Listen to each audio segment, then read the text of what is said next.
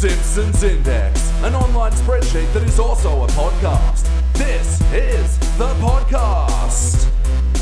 Coming to you from SideQuest. I'm going to start that again. Why did I have to think about that?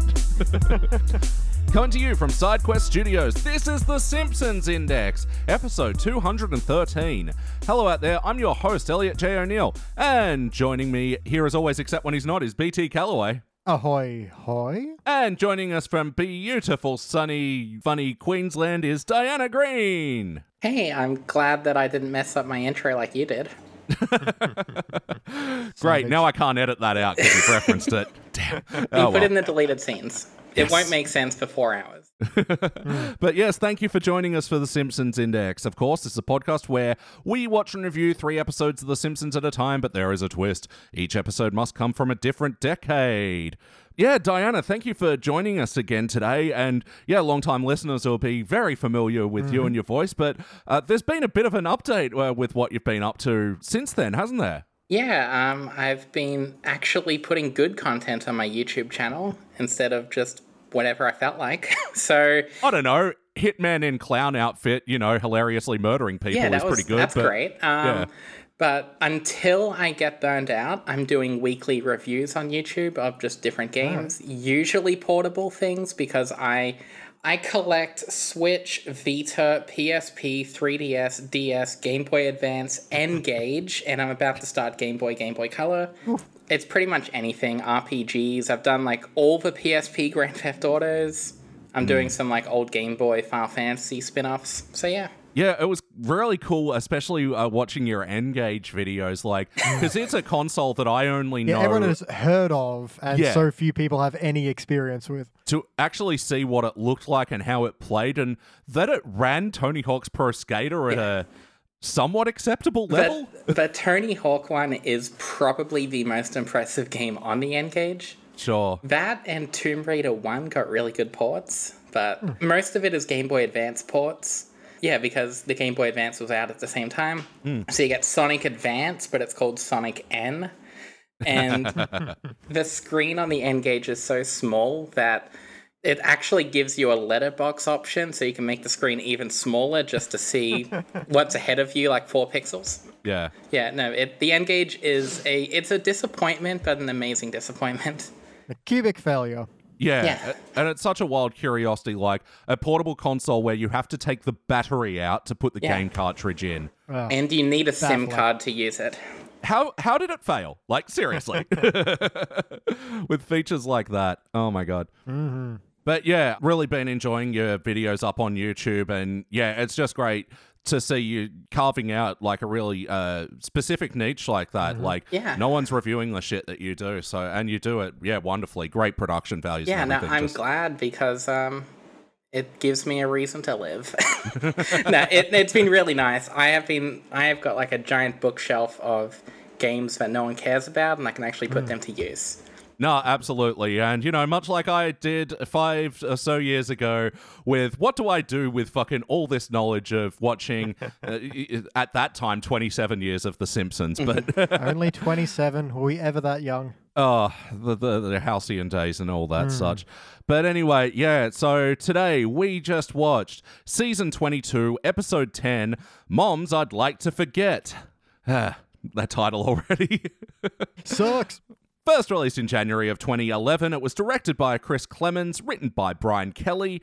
In this episode, Bart discovers that he shares a curious sword scar with a fifth grader, but it turns out that this dates back to when Mom, uh, Marge, Mom, Freudian slip, uh, when Marge used to have a group of friends that, and then uh, all their children all share the same scar, and they dig into how that happened, and Marge uh, gets a social life. Anyway, it's a bit confused. There's a lot going on.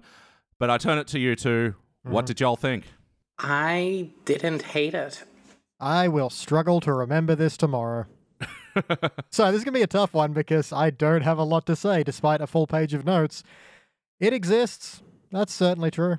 I actually, I kind of liked it if I go into it knowing that the first third is terrible, and then I ignore the A plot and just focus on the B plot. It was kind of alright. What's the A plot and the B plot from your perspective then? A plot is whatever Bart did. B plot was Marge's whole side of it. Hmm. Yeah. Marge had the best moments Oh, for Yeah. sure. easily, and there are quite a few of them. And I wrote down quite a few, and I actually laughed at one, and then my partner asked if that was a pity laugh or if it was actually a funny joke that happened. but yeah, there were good moments. Spoilers, it wasn't a good episode, but it had hmm. more good moments than I expected for season 22. Yeah, well, I go to bat for season 22, and it is among the higher ranking of the HD era seasons. Hmm. Like, 22 is always the one, with 20 as well, where I say, you know what, these are where the best episodes of the modern era are.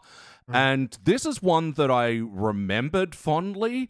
Watching it today, I don't know that I feel as fond, and for that reason, I think it might have been a bit more disappointing than if I went into it without the critical lens. Yeah. So I'm really, yeah, keen to get stuck in and, you know, figure out if this episode, you know, is any okay. I struggle to use the word Do this good. ep be good? Me review ep good. But anyway, BT, we'll start out with you. For better or worse, what's a moment from this episode that stands out to you? I like the couch gag. The couch getting up in the morning and going to work and, you know, saying goodbye to its family and then just being, ha. That was nice. I did have a huge pop for him reading the paper about the Ottoman Empire falling. Yeah. Not yeah. bad. Not bad. Yeah, but look, it's got a long intro, it's got a reasonably long couch gag, and there are two long Bart fantasy montages. Should tell you how much material they had for this one. And the fact that I'm also referencing the couch gag as the thing that stood out to me. No, absolutely. Yeah, now that you mention that, it sucks that they had such a long intro because I thought, yeah, Yeah, there's that- more there's more to be pulled from this episode. yeah, that I think this episode's biggest sin is that it didn't dig in harder. Also, Hmm. that it told bad jokes.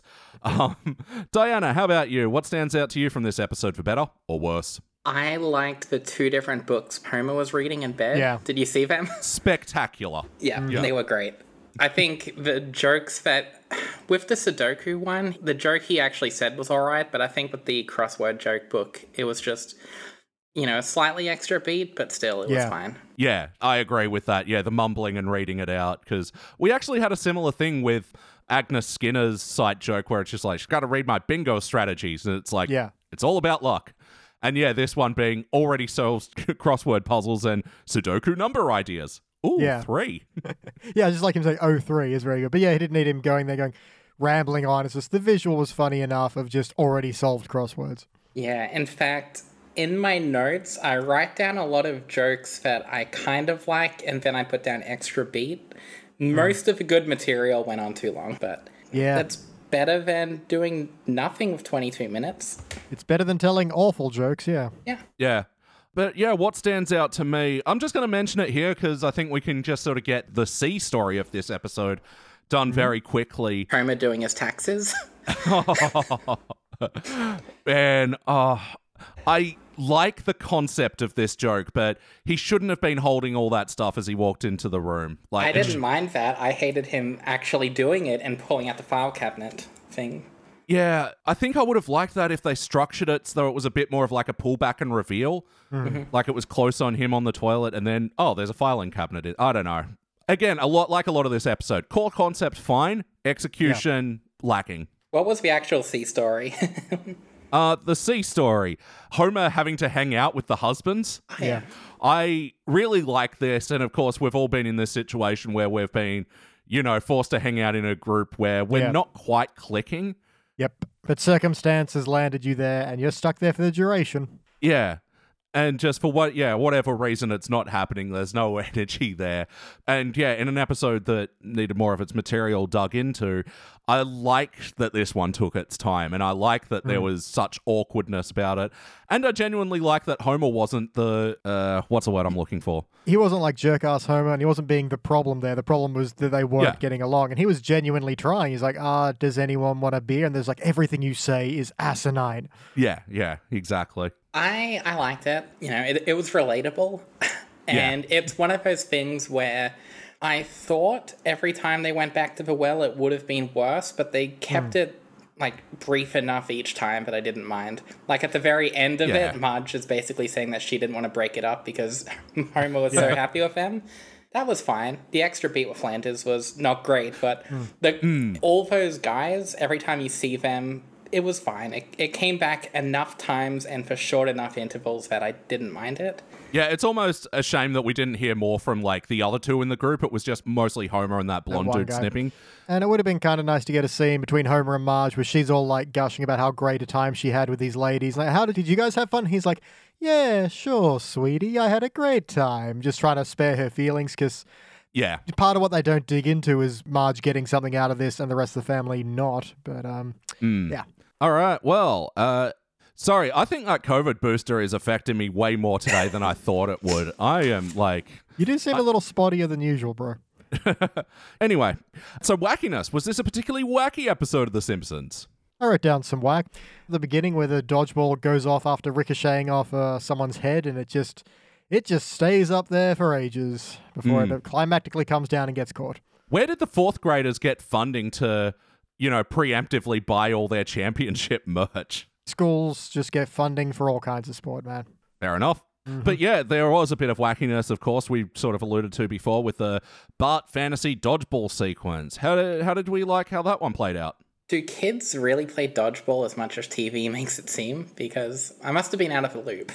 Yeah, I've thought I was thinking about this. Like, I remember, like at school, we used to play a sort of dodgeball called kickball.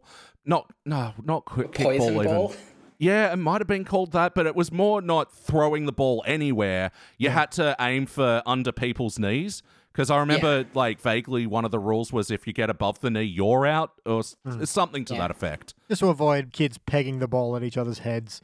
Yeah. Now, this whole sequence, I think, had a really big missed comedy moment where, you know, he's fantasizing about, you know, getting crowned mayor and getting to ring the bell at um, uh, the stock, Stock exchange, and all these kind of things for getting, you know, the final kid out in dodgeball. And then he has the superhero fantasy of flying into space and there's a giant dodgeball comet coming for Earth. And what I wanted was for him to dodge out of the way instead of catching it and throwing it back because that's what you do in dodgeball. But no, he You just can catch catches in it. dodgeball. Yeah, it's not the same. He's supposed to dodge, and then it's meant to hit the earth, and he's meant to have one of those anti-fantasies that the Simpsons have so often in the early days. I don't know. That's what I wanted. Yeah, by the time we're getting out into space, I was like, uh, this sequence gone a bit meh. And like, Mm-hmm. oh, he's in Egypt and he's through the dodgeball at the Sphinx. That's why it doesn't have a nose. Uh, yeah, Look, we already know from Aladdin why it doesn't have a nose. We've covered this. because The What? flying carpet distracted the sculptor Elliot during a Oh, whole shit. new world. God, pay attention to history. well, I couldn't see it because my eyes were welling up because that was a beautiful scene in that wonderful movie. Nerd. But when you do the Disney index, you'll have Mm. to talk about that. We kind of are actually already doing the Disney index, that, aren't we? You're starting with The Simpsons, and once you finally run out of material, you'll have to cover everything Disney owns. So Yeah, you'll be di- done in no time. Did this Lion King feel like an episode of The Simpsons? Did this Lion King reboot feel like The Lion King? Oh, Jerk ass Mufasa. already went on a fucking huge rant about that last episode. And I will continue in this. No. Um, the other Bart fantasy, of course, yeah. Milhouse mentions the Jets versus the Sharks or something like Yeah, that. Yeah, that sucked. Oh, I liked this. like, it's obvious that's where it was going, but I don't know. To me, the even the extended bit where it's like going the Jets football team, which I assume Yeah. is a thing. Yeah, I kind of popped for it. Yeah, of the two fantasies, this was probably the better. But the fact that it was the second one, it was like, ah, okay, you guys ran short, didn't you? Yeah, you do sort of notice when it piles up. I thought the second one went on way too long because the concept of it, like, it's obvious, and you could do five seconds and it would make sense, but just stretching it out didn't work. Yeah. I don't know. At least the first fantasy, it had slightly different material every five seconds. No, that's true. Like it was at least moving and changing. I'll pay that. But I think this can sort of be all wrapped up into, yeah, what you were saying before, Diana, is this first act is not quite good. Mm-hmm. And the building of the hatred between the fourth and the fifth graders, like, Doesn't pay off, doesn't go anywhere, not even the point. yeah. And that they spend so long on it and that they extend it to the teacher's lounge bar brawl scene. What do we think of this? I mean, I liked it, especially with, you know, Skinner playing piano. I mean, it doesn't make a whole lot of sense, but hey, I'll take it. That's I think I just I like- could say. Yeah, I think I just like Western bar brawls in general.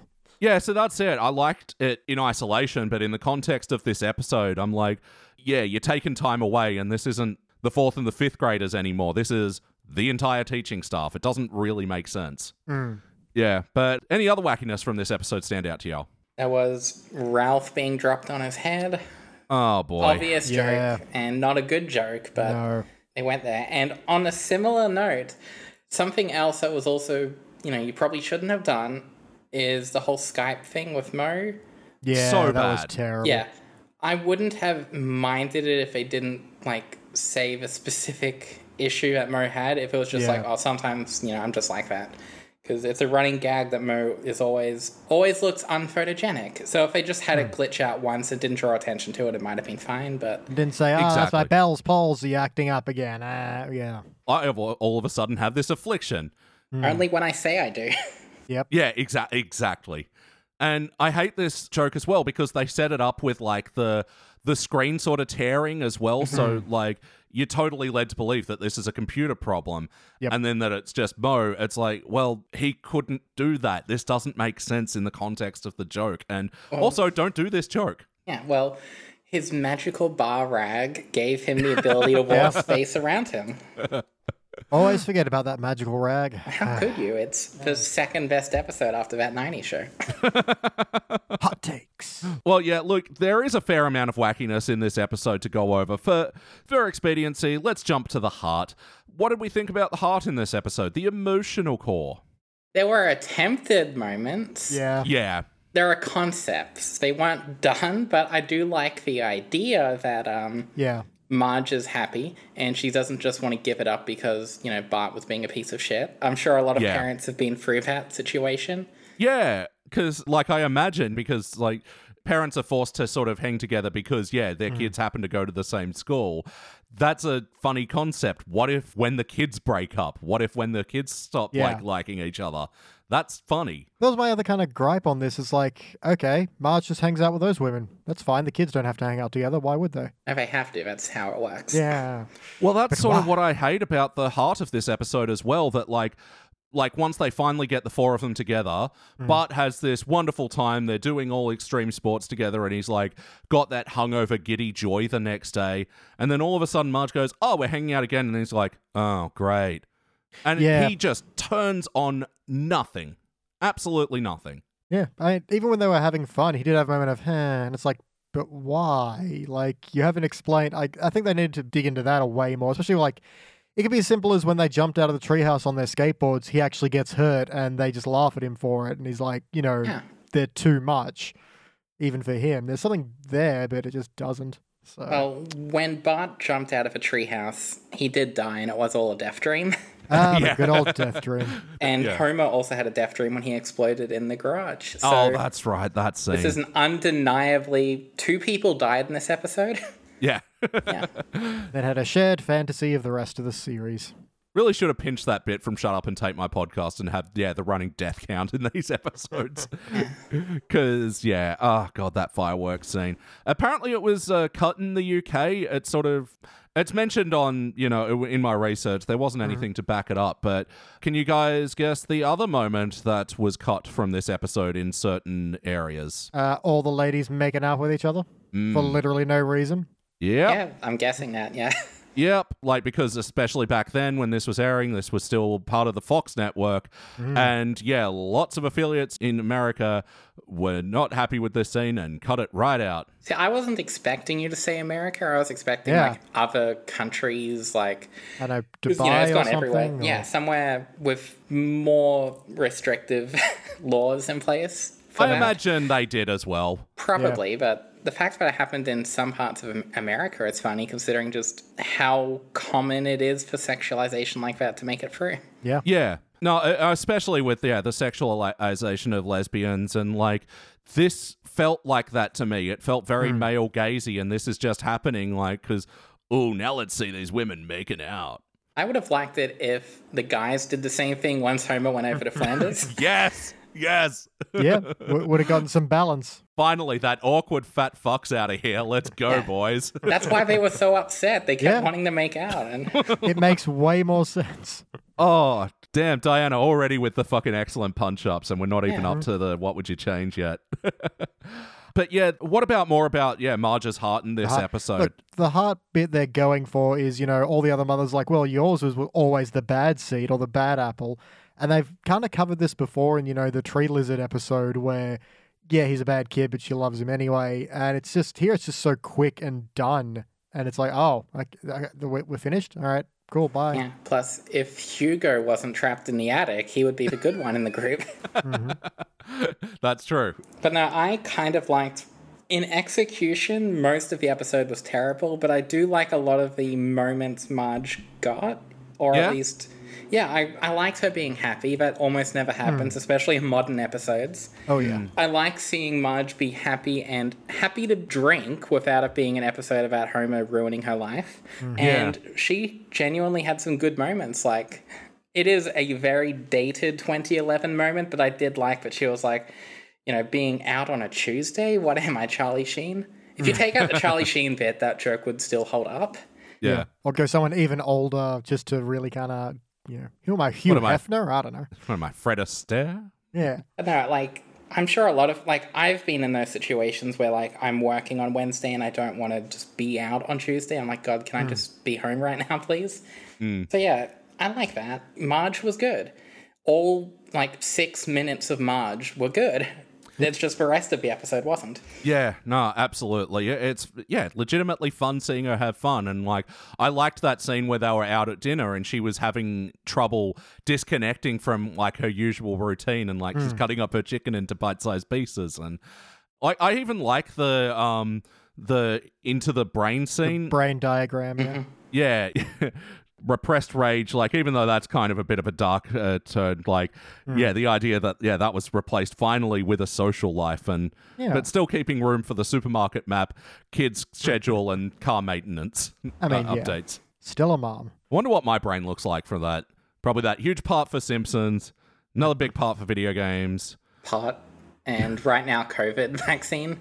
oh god yeah, that Pfizer's just coursing through my brain and it's great Yep. i can't wait to get a fourth dose actually That microchip just sitting in there on your brain pan.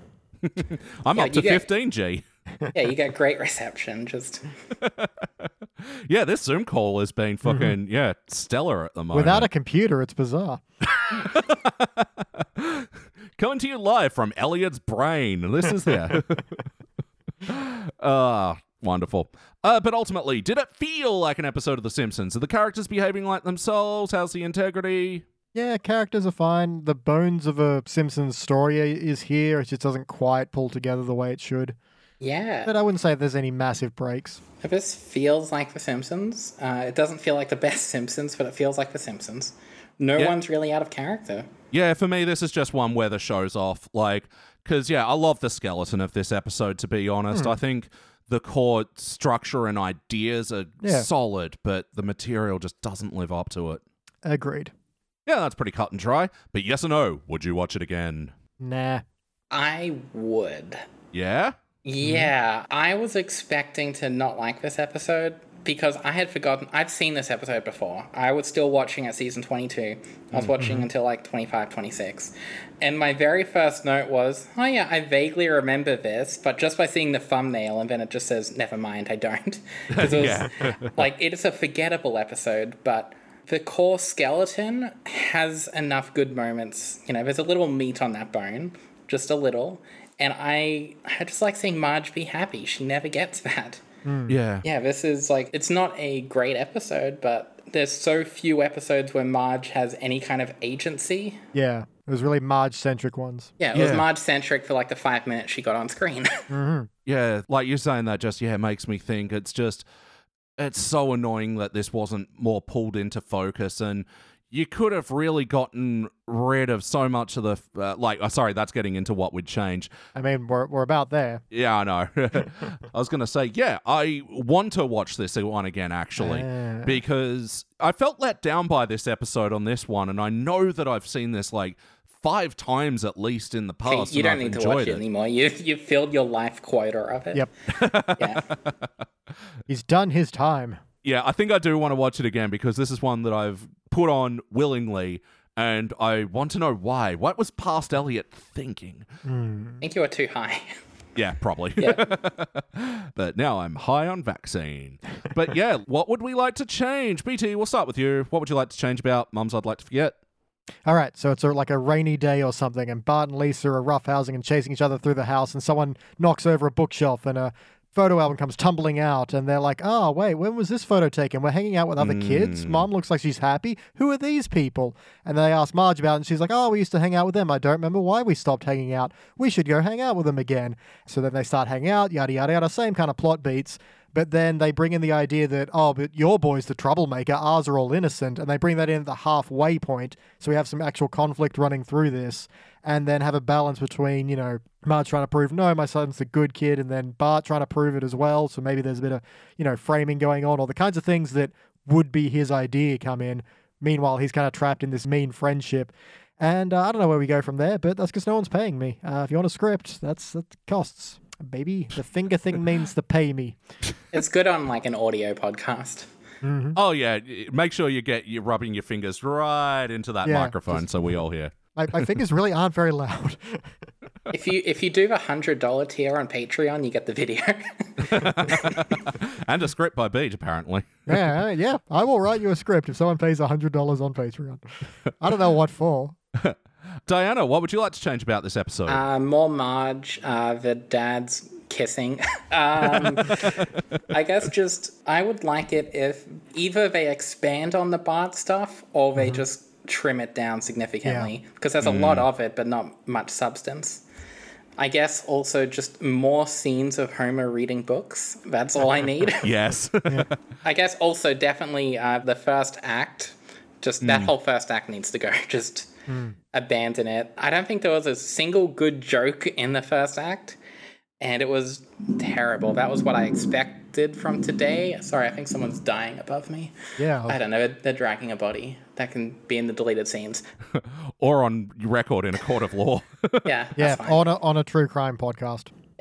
and wait for that day where we get called into court to fucking play back a podcast for admissible evidence. Fuck. And then we have to explain to a jury what Jordan's anal corner means. Yeah, and any substances you've consumed have been entirely legal. Yes. So very le- a little too legal, if anything.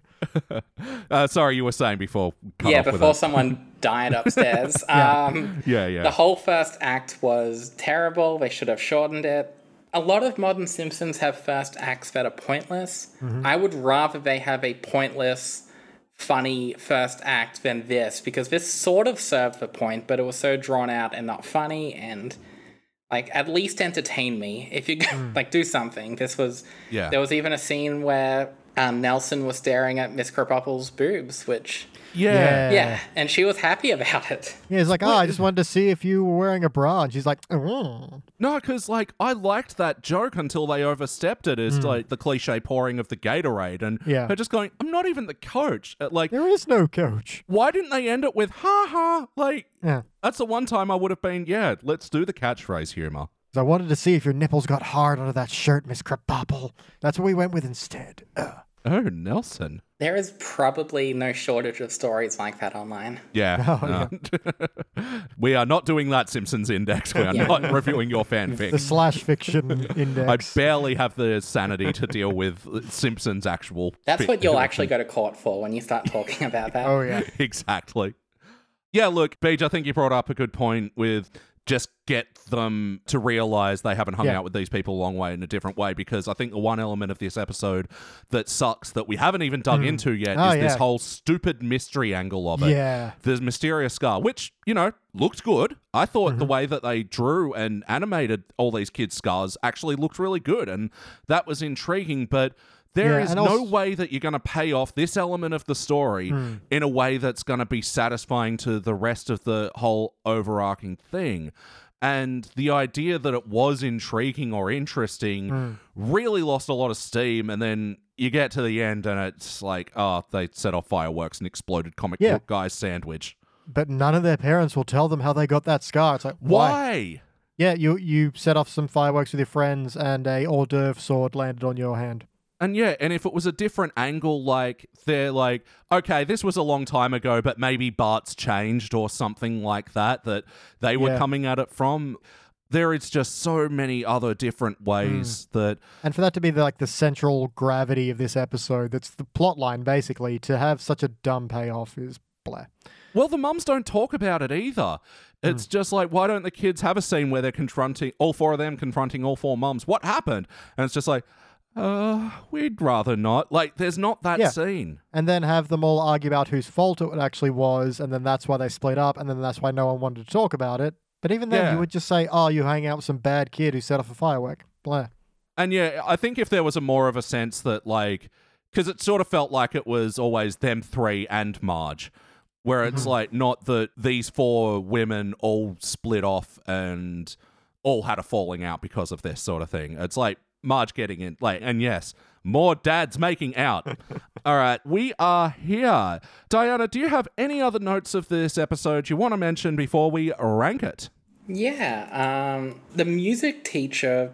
I don't know why she like. What kind of music teacher would let kids sing a fucking diss track like that? A cool one. And oh, the, then it's sharing a common wall with the hmm. fucking fifth graders who are like, oh no, they slandered us. The Yeah. fifth graders we see all the time in Springfield Elementary. Yeah, exactly. Yeah. On the Homer book reading corner, I did like that he ripped out the bookmark of the Bible to put Yes. it in his book. Like Homer, Homer only had like four moments, and they were all pretty decent. Yeah, I think the only duds, yeah, was the Skype bit, but that was more about Moe and uh, the fireworks. Yeah, I agree. And I wrote down like my favorite quote of Marge's, which was like she was talking about how she didn't want to stay at the beach, have a beach house, because sand makes me sad. There Yeah. used to be big rocks. I did Yes. like that. That is like the most Marge thing you've done. Yeah, I love Drunk Marge, and I even like this bit that Homer was like, "Oh, look who's rolling in late and is a little bit sauced." I don't know. That that's just a fun thing, and yeah, she wants to stay up and drunkenly babble nonsense. I thought it was cute. Yeah. you know, I know there's been like 22 previous seasons that argue against this, but I still did like the whole Lisa in the comic book store joke.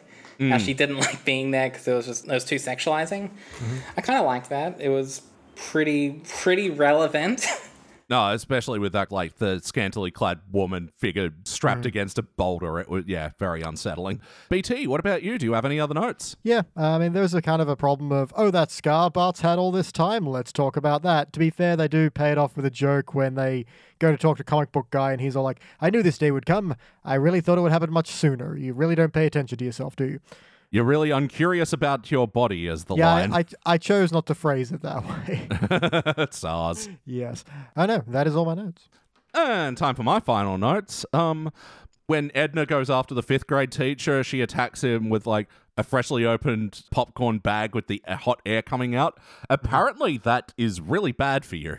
Oh yeah, yeah. You've never had to have your face replaced after opening up a bag of steaming popcorn directly into your own face. But people haven't had to have their face replaced as many times as you have.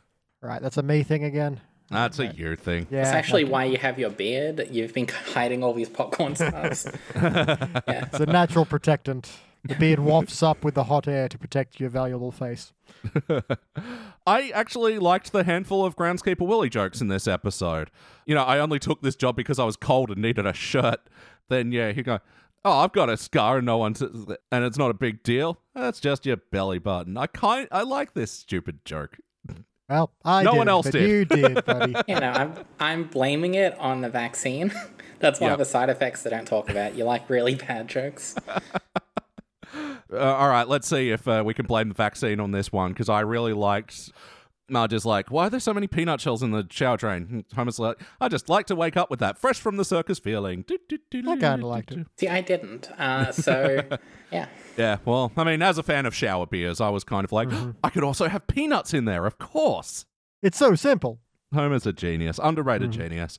Oh, there was Flanders' moustache origin story. That was, Yeah. yeah. Hmm.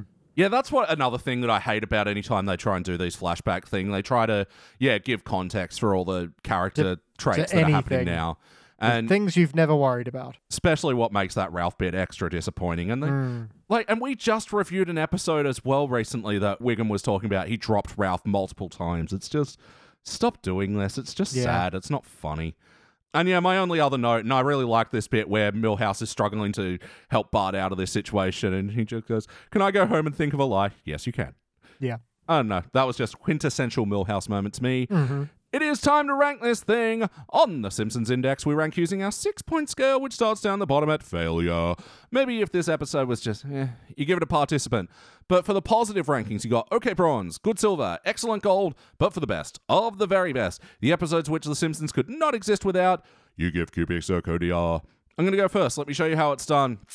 Meh, I want to give it a bronze just because it does some things right and the mm-hmm. core concept is good, but It's coherent. it is coherent, but the material is just the wrong turn at everything. And like the biggest tell, I guess, for me was like the change section where so quickly among us three, we came up with such better ideas mm. for it.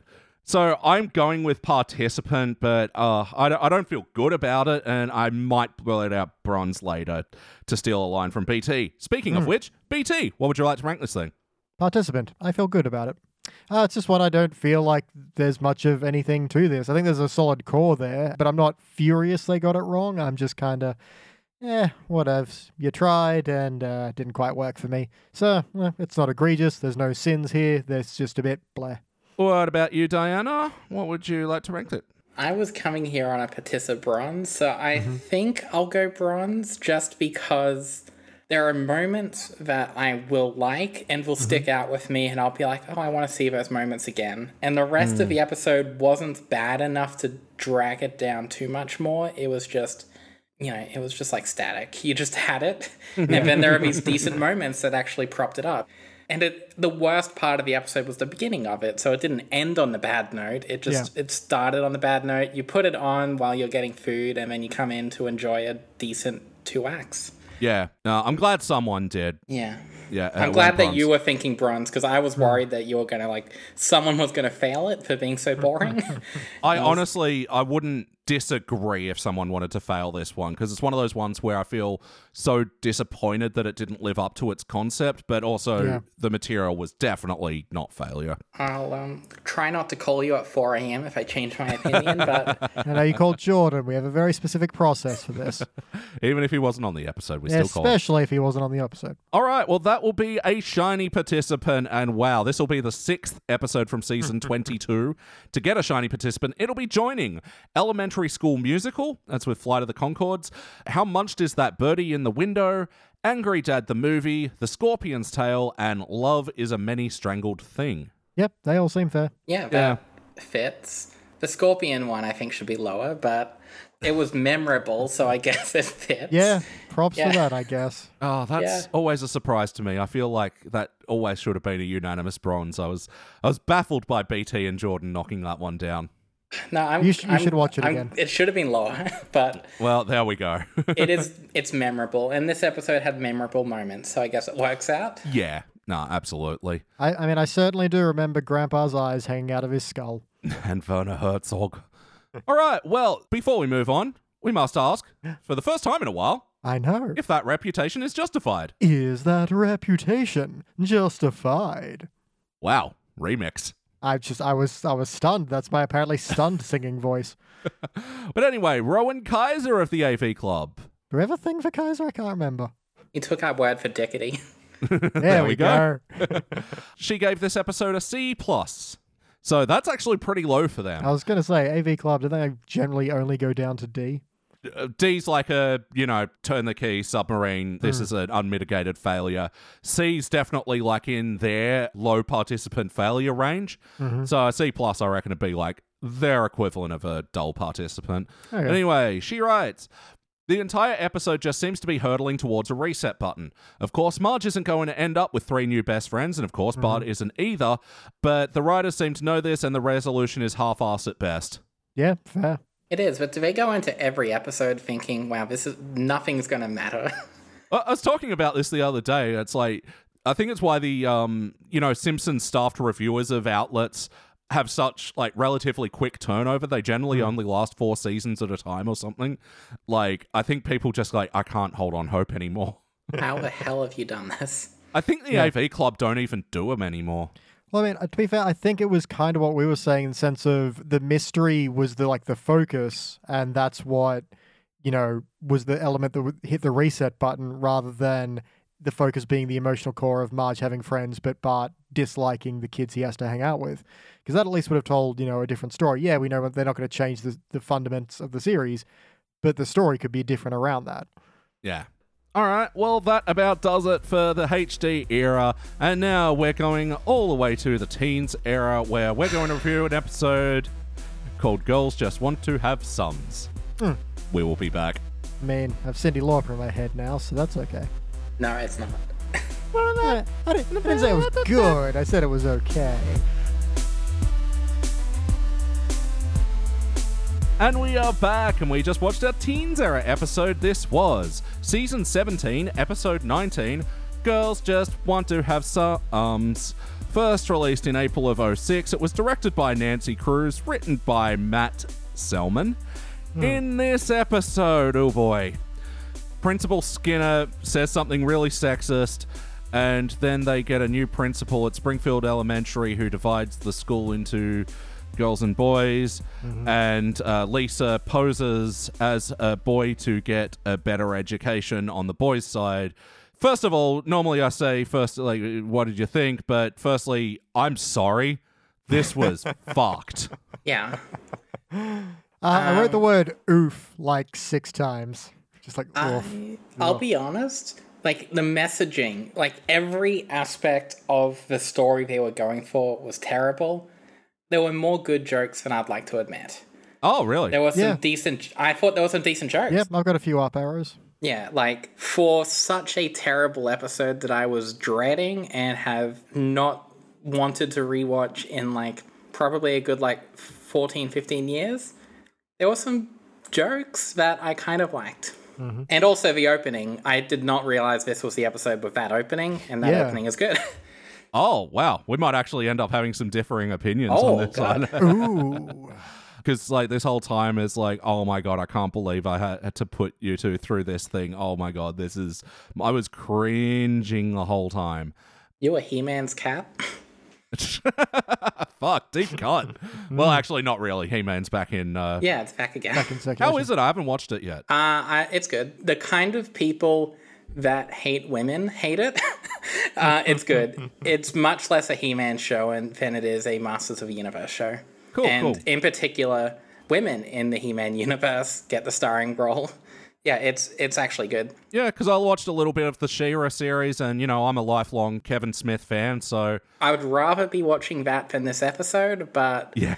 this episode was not the worst 20 minutes of my life. Well, I mean, we're at this end of the podcast where I've been able to sort of go, oh, that episode gets into some touchy subjects. I'm going to ignore Yeah. that. Maybe a little later, maybe a little later. And now And all now- our fucking um All the things you've pushed to the back, and now that's all we've got left. Now you know why every Simpsons podcast stops after like 10 episodes. Right? They don't want to get to this stuff. Yeah like i see four finger discounter just circling the end of season 14 which yeah you look on our charts 15's when it starts flipping to be mostly bad and mm-hmm. season 17 i think is particularly egregious for these sort of episodes and But it didn't have manatees, so it's not the worst episode of a season. But it did have Homer being a fucking jerk and no real feeling of resolution from that story either. And when I asked you to do the podcast, Diana, I'm like, look, I'm sorry, but this or Goo Goo Gai Pan. Yeah, I I would rather pick an episode that I'm allowed to be offended by and speaks to me than talking over someone else that can talk about how problematic the uh, China episode is. So yeah, yeah. I'm happy to be the resident victim of this episode. That's fucking what I have to do now, right? Like, A little bit. And, Good thing there are no more bad episodes of The Simpsons. Not a single one left. oh my God, Made it through so the wilderness. We're so close, and we've still got so fucking many. uh, Diana, uh, our resident victim. Uh, what stands out to you from this episode for Oh, better God, or we've, worse? got, Okay. we've gone from guest to resident victim. Holy shit. yeah, it's the next Resident Evil game. Yeah. Where you play as all the zombies attacking one Yeah. person. Yeah. Yeah, um, I will gladly rip into this episode later, but there were good moments. If you take the jokes out of the episode as a whole and just put them into like a vacuum, they're good. I would watch those on some kind of compilation video of decent middling episodes. Yeah, take this episode and censor it for decency, and you will be left with like a couple of punchy jokes. And Yeah. then that's about it. If you turn this into two minutes of just jokes, there are some good ones, like actually good ones. You know what? Because you brought up Homer earlier, and he was a piece of shit. I hmm. will like go into that later. But I do like the running gag of why did women invent sleeping on the couch? I hmm. liked that, but I also like the fact that the dog made him sleep in the Yeah. doghouse. Okay, yeah, good call. I did pop for that one. Yeah. Probably didn't need though. how did I end up out here? I would have just settled for a oh. I just thought, what the? Yeah. But that was that was good. What are some more of the positive jokes that you found in this one though? See, I want to save some for later so I don't just attack the episode for 20 minutes. But Um, Sprinkle the goodness. yeah, no, I'll, I'll save some for Gotta goodness. pace for- yourself. No, I will say one other thing. Um, okay, so Marge was listing all the things made by women, and this isn't a good joke. I'm not going to say, oh, Homer's comeback was great. But one of the things she lists is liquid paper. I looked into it. The person who invented liquid paper was the mother of one of the people from the Monkees. So that's a deep cut for Marge Law. Yeah, look it up. They couldn't sing their own songs yet. She invented her fucking yeah. Yeah, um, she was the office. mother of uh, Michael Nesmith of the Monkees. There you go. He didn't wear his own hat, and yet his mother invented whiteout. Yeah. That's that's weird. So yeah, I like to think Marge only knew about that because she was so into Monkees stuff. yeah, True. Actually, that's a fair cut. Yeah. Yeah. yeah, if they didn't intend it, that's an amazing fucking coincidence. And that episode also had problematic views of gender with the whole, yeah, her dad was a flight attendant. So, yeah, Oh, yeah. it works very well. this is, Oh, yeah, yeah, we reviewed that one with you too. yeah. Um, Again, I thank you. I forgot for- about that. Um, I just listened to Pods in the Kia Springfield that came out like six months late, and Like it's and fresh in my mind. Oh yeah, that's right. BT, what about you? What stands out to you for this episode, for better or worse? Well, unlike in the last one, we talked about the core being very good. I want to talk about how the core fucks this one up royally, mostly in Skinner, because he just gets on stage and is like, I knew you'd be a success, but you're bad at math, lady who's on the, the- in the theater. And it's like, wait, why would Skinner ever say that? Like, This is a worse integrity break in my mind than the Armin Tanzarian thing. yeah, it's so out of character. And like, your best student is Lisa. I mean, there might be an argument to say it's Martin. There's a rivalry there, but your best student is known very well by everyone who's ever seen this show to be Lisa. And hmm. so it's just so weird that the show even forgets that somehow. And even to that, when they kind of revamp the school and math for the girls' class is all, how does a plus sign make you feel? It's like, but this wasn't the point of the new principal who wanted to separate the school. Why is any of this happening the way it is? They did the guest star of this episode so dirty, I thought. And yeah, guest star. Meryl Streep? Yes. wow. no, uh, it was Frances McDormand. Oh, really? Yeah, like I mean, the mother from Almost Famous. Uh, Fargo, all the things. yeah, Fargo. Done a ton of co. Like I actually didn't know she's married to Joel Coen. Oh, really? Yeah, and apparently she was God in Good Omens. Oh, yeah, she was too. So, like, unquestionably, she's like just one of my favorite actors of all time. And oh, Got this to ma- do nothing here. And this episode's one of your favorite roles for her. So there we go. look, performance amazing, knocks it out of the park, but the material is fucked. Especially, it's so pointless, like you said. And then at the end, uh, where she's like, uh, "Hey, I don't like this," and then the whole thing with Chalmers harassing her in for a penny, in for a pe- like. Like, Yeah. Fucking that hell. was that was one of my oof notes. It's like, because like these kind of things, I at least try to go, okay, what was the intention of your joke, and not so much how did it land, but what was the you know intended outcome of this. And this was just like, nah, that's just fucked no matter which way you cut it, man.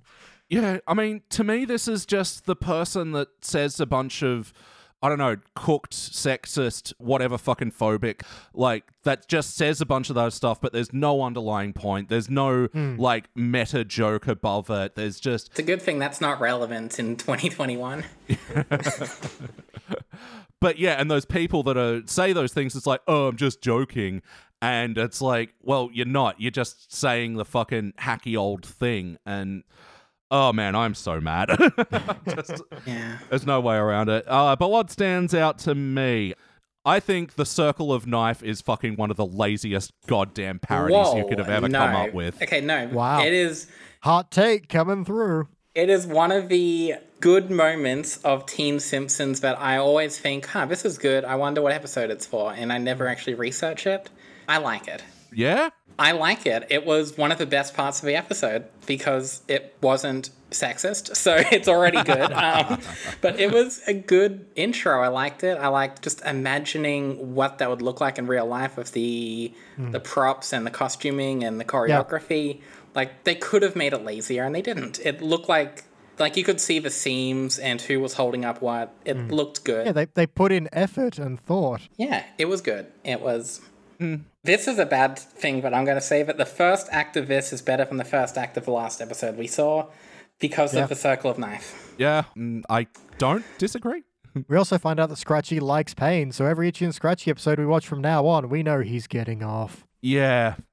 Sorry, that's what I was going to say. I do actually pay the visuals. I agree with Hmm. you. Like the whole Lion King stage show styling with like the Oh, people Lion in- King, that's what it was based off. It wasn't just original. Little known stage show, yeah. Yeah. Off, off Broadway. but didn't Lion King come out a few years ago? So this predicted the Lion King. Yeah, with Childish Gambino. Oh, and we were talking about Lion King in the last segment as Yeah. well. So, what are the odds? Um, and the lazy lyrics to me, like in the opening one where they are doing the circle of knife, and it's just like they're just listing cat shit. Hey, he likes cream and he plays with yarn. It's like it didn't feel very itchy and scratchy ish. You have to understand they're cats and mice. How else will the audience understand? you have to build them up. You don't start with the deep lore. I guess it's why, you know, I tell people what the premise of the podcast is because it's always someone's first episode. Exactly. Yeah. That's why every episode of The Simpsons starts off with them saying they are humans that live in Springfield. Yep, ignore the yellow skin. That's just what we're doing here. Uh, the Yeah. four fingers, it's just what we're doing. Actually, if you go back to the first episode of The Simpsons with Norm, they have to introduce what grade everyone's in and everything. so it's good that they set up everything with obvious things. Solid point.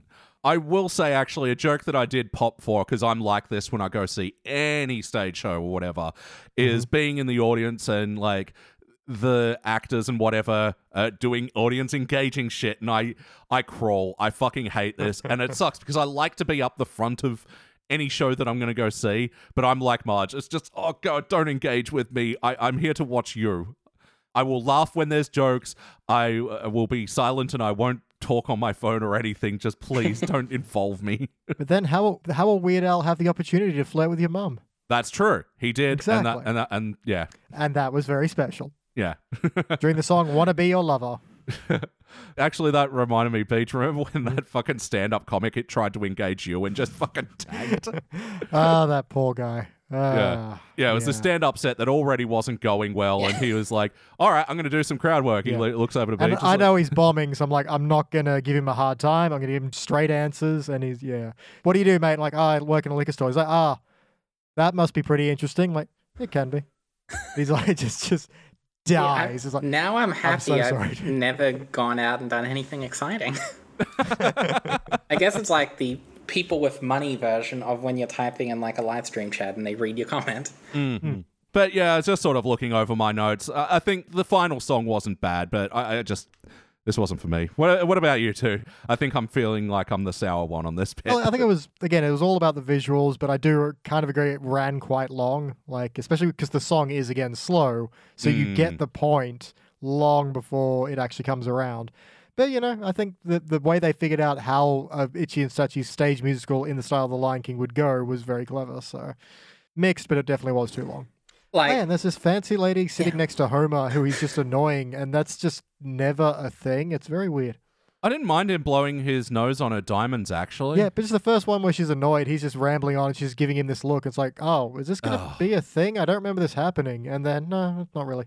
Sorry, I kind of cut you it's off, not Diana. A book. It's a theater show. Yeah, and then I cut off you, acknowledging your cut off. what would you like to say? The Diana? circle of cutting off, and then I cut off Elliot. Damn it! now I was just gonna say that like the whole intro, like it was too long, but it kept me engaged. I guess is the point. It wasn't hmm. amazing, but in the last episode we saw, the whole like first act just bored me to death. This didn't. There was always something visually speaking, there was always something going on. The songs Yeah. weren't like amazing, but you know they were better than just talking uh, boring stuff. There was like engagement going on. It kept me engaged. I really liked it until I didn't, but Yeah. it was decent enough for season 17. Yeah, I, I mean that's it. And you know, I'm hammering on about it now, but there is no way it's any worse than what's about to come, which we will get into via the wackiness. How was the wackiness of this episode? Uh, squirrels hold Skinner down and force feed him poison, Yeah, I Yeah. popped a little for that actually. and actually. he does. We see we see him die. So body count. Yeah, it's a Death death count. I yeah, actually kind of liked that moment just because of the absurdity of it. same. Because I thought the joke was just going to be the squirrels looked at him angrily. Then I thought the joke was just going to be they were attacking him, and they just kept one upping it. If they one upped it again after that, it would have gone on too long. So I think if it was season thirty, they would have had like one more thing where a, a, Yeah. a squirrel's pointing a gun at him or something. Uh, Yeah. A kind of wacky moment with an animal I did pop for, which was Lisa yells, I'm looking for a challenge, jumps over the wall into the boys section. There's a wolf growling, and he says, I meant a mental challenge. The wolf is like, Oh, you don't need me. Yeah. And kind of just walks away. I'm like, Okay, that's all right. I liked that. It's really the shame. Like, I don't know if I'd ever want a Simpsons episode to do this, splitting the school on the binary like that, but the idea that the boys' side is this desolate wasteland that's still a fountain of education, but yeah, we just don't get the same sort of favor and depth given to the other side either. Uh, yeah, once Lisa leaves the girls' side, that's it. We don't see it again. So, Yeah. Yeah, that said, they also hung Cathy comics on the walls, and Cathy comics suck. Take that, Cathy Comics. Oh, I've said it loudly every morning. It's fine. they suck, but I do kind of. It is low hanging fruit to say, haha, women don't do a lot of good stuff. But I do like the fact that it's like very famous, well known women artists, and then it's just that comic at the end. Hmm. Like, Oh, yeah, I kind of like. I like that as like a you know a third step to a joke. You know, I think the other two artists would probably hate to be in this episode if they were still with us. But you know, Yeah. Wow, God, it just it astounds me that Frances McDormand did this one. Honestly, like, yeah, I know she was in Madagascar three. Yeah. Okay, There's the not question surprising. of there's the big question of how do Simpsons guest stars do they get how advanced do they get the script? Do they get the whole thing? It's yeah, a bit of still a bit of a question. Okay, if The Simpsons came up to you and said you can be in an episode, it'll be dog shit. You'd probably say yes because you Yeah. like. Let's face it, honestly, to have that credit and then yeah, Yeah. to be able to review it on my podcast afterwards is I'll be a conflict of interest. You'd have to be taken off the episode. yeah. Special guest host this week, Diana. Yeah. uh, how did the heart land for us? Did we feel bumps? When did that happen? He just recorded that once, and I just keep using Yeah, it. um, Doubled it up on track. I mean, I felt a little sad when Ralph got hurt. Does that count? Yeah. And the Ralph lines. I usually hate Ralph lines because they usually, haha, he's dumb. This Yeah. is great. Let's drop him on his head. I do like these moments where it's just him misunderstanding these expressions. Give me a lunch money, and he just gives him the lunch money. Yeah. yeah. and then it's forgive me for this and he just says okay Okay. i thought those were funny like Hmm. ralph jokes are usually pretty hit or miss even in the classic era there are some bad ones Oh, those yeah. were decent ralph jokes like Yeah, and him playing with the ants, it's like uh, these are itchy, and yeah, I, I thought it was cute. it's just made me like how much more heartbreaking it was when yeah, Lisa went all fucking prison rules on him. But again, that's at least the point. You know, I still think she should have beat up Milhouse because you know. Oh, way yeah, but better. ralph got hurt by boy lisa and girl lisa Which yeah, again, not bad line, but yeah, you're saying that, but it's like. Why didn't she? Because he already Yeah. had that thing where he was like, "Oh, Lisa, no, she was too clingy. I had to ditch her." Yeah, uh, he she already has a motivation. But all right, at least Ralph is you know the point of the pecking order or something, or making Lisa into a monster. Again, we so lightly touch on the concept; it, it doesn't even warrant much discussion. Yeah. Oh, the whole fucking idea that oh, the monster I've become is where they arrived in this episode is uh no that was the scientist the monster was actually the creation oh, it's good we can laugh through these times. For positive heart moments, I would say that Bart turning around and, you know, helping Lisa with this hmm. was kind of nice in theory. I didn't like the material that comes after, but There's a version somewhere where the idea of Lisa dressing up as a boy to go to like maybe like an all boys private school or something because she wants to go to their math classes. That's kind of interesting. And especially with Bart helping her out, I always like a good little Bart and Lisa team up kind of thing. So there's an idea somewhere, a she's all that style thing. Yeah. No, wait, that's the wrong damn movie. What am I thinking of? She's the man. I think. Yentl? Yentl, sure. I don't know. I haven't seen Yentl. eh, you're not missing much. just know it Streisand, exists. something, something. The Simpsons have referenced Yentl enough. That's all I know about it. Yentl playlist. Yeah. Oh yeah, that's right. Because it's the uh, movie Marge hires along with the erotic adventures of Hercules. It's right up there with, you know, The Godfather, Citizen Kane. It's right up there with the classics for the Simpsons writers, I guess. They referenced it two or three times. It's true. It comes up a lot. Yeah, twice. you know what? I think I saw that movie twice. Yes, that's not too bad. so yeah, finally, with the heart of you know the opposite of uh, the Ralph thing, which was the Nelson thing. Uh, how do we think this played out?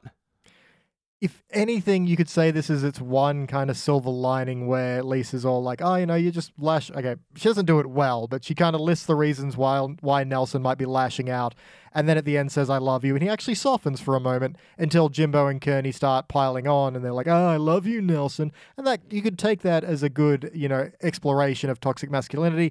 I don't think that was the point. I think they kind of just lucked into it by accident. I, again, if I'm shining the best positive light as I can on it, it's still only about half-assed. I did like it. I mean, I like the idea of just, you know, we've all been in those situations, or at least I've been in those situations where you try to say something and it comes out Yeah. horribly and people misinterpret it. So, you know, she she meant the best and it just sounded like she was attacking him further, really. Yeah, But I like that at the end of that Nelson scene, he um, pretty much like takes out his teeth and he's got like the season one look. yeah, And I think he gives it to one of his like season one underlings, but I Yeah, yeah. yeah, with his teeth, rows of t- teeth hanging out either side of his Yeah. lip. Yeah. I thought that was a good joke. It was, um, Yeah, this is the best episode. It's up there with that 90s show and whatever I said last time. Um, uh, Lisa goes Gaga, I believe. Um, I don't hate that episode as much as others do.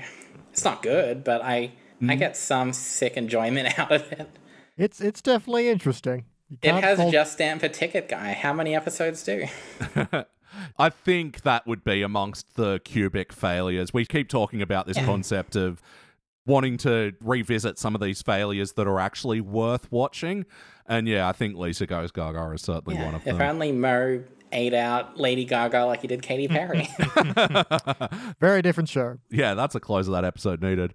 Uh, but Yeah. ultimately, did this feel like an episode of The Simpsons? How's the integrity? broken. Look, I'm sorry. This show forgets that Lisa is well known for being smart. It forgets that Principal Skinner would never say that. And, oh man, its very core is shattered. yeah, it wasn't Simpsons. No, not at all. And Homer and Marge's argument throughout this episode as well, like we've talked a lot about, yeah, the character break of Skinner, but Marge and Homer's thing that it seeks no resolution, has Homer learning no lesson. I agree the couch jokes were fine, Yeah. but that it just ends there and Homer and Marge still have this thing where Homer's suddenly sexist. Like And Homer doesn't is make well sense. aware he's an idiot. He knows Marge is smarter than him by a lot. Yeah. And it's just weird, like, I don't know. Uh, Yeah. I'm just tired. yeah, it was tiring. But I did like another flashback to Marge, you know, being good, like a good student and everything. I like seeing Marge doing her calculus back in high school hmm. or whatever that was. Hmm. It's one of those things where a lot of episodes have just shown that Marge is like Marge was or had a like a good future ahead of her, and Homer kind of ruined her life. She wouldn't think that, but um, Yeah. I just do, I do like those. But I really like adding it to the list of good jokes because there are some of Marge was basically saying like you know ever since that day I haven't been able to do all any of the calculus I have in my day to day life. Yeah. I did was pop for that good. one. No, that, was, good. This was the funniest episode that made me really angry. Is probably the best way to put it. I, I think that's very fair. Would you watch this episode again? Mm, no. No, but I would like a carefully selected section of clips to Yeah. be watched again. Yeah, look, if someone wants to put themselves through that, like I'd watch that clip, but yeah. If this episode, you know, just to get the younger audience, if this was a mm-hmm. TikTok, it could work. Yep.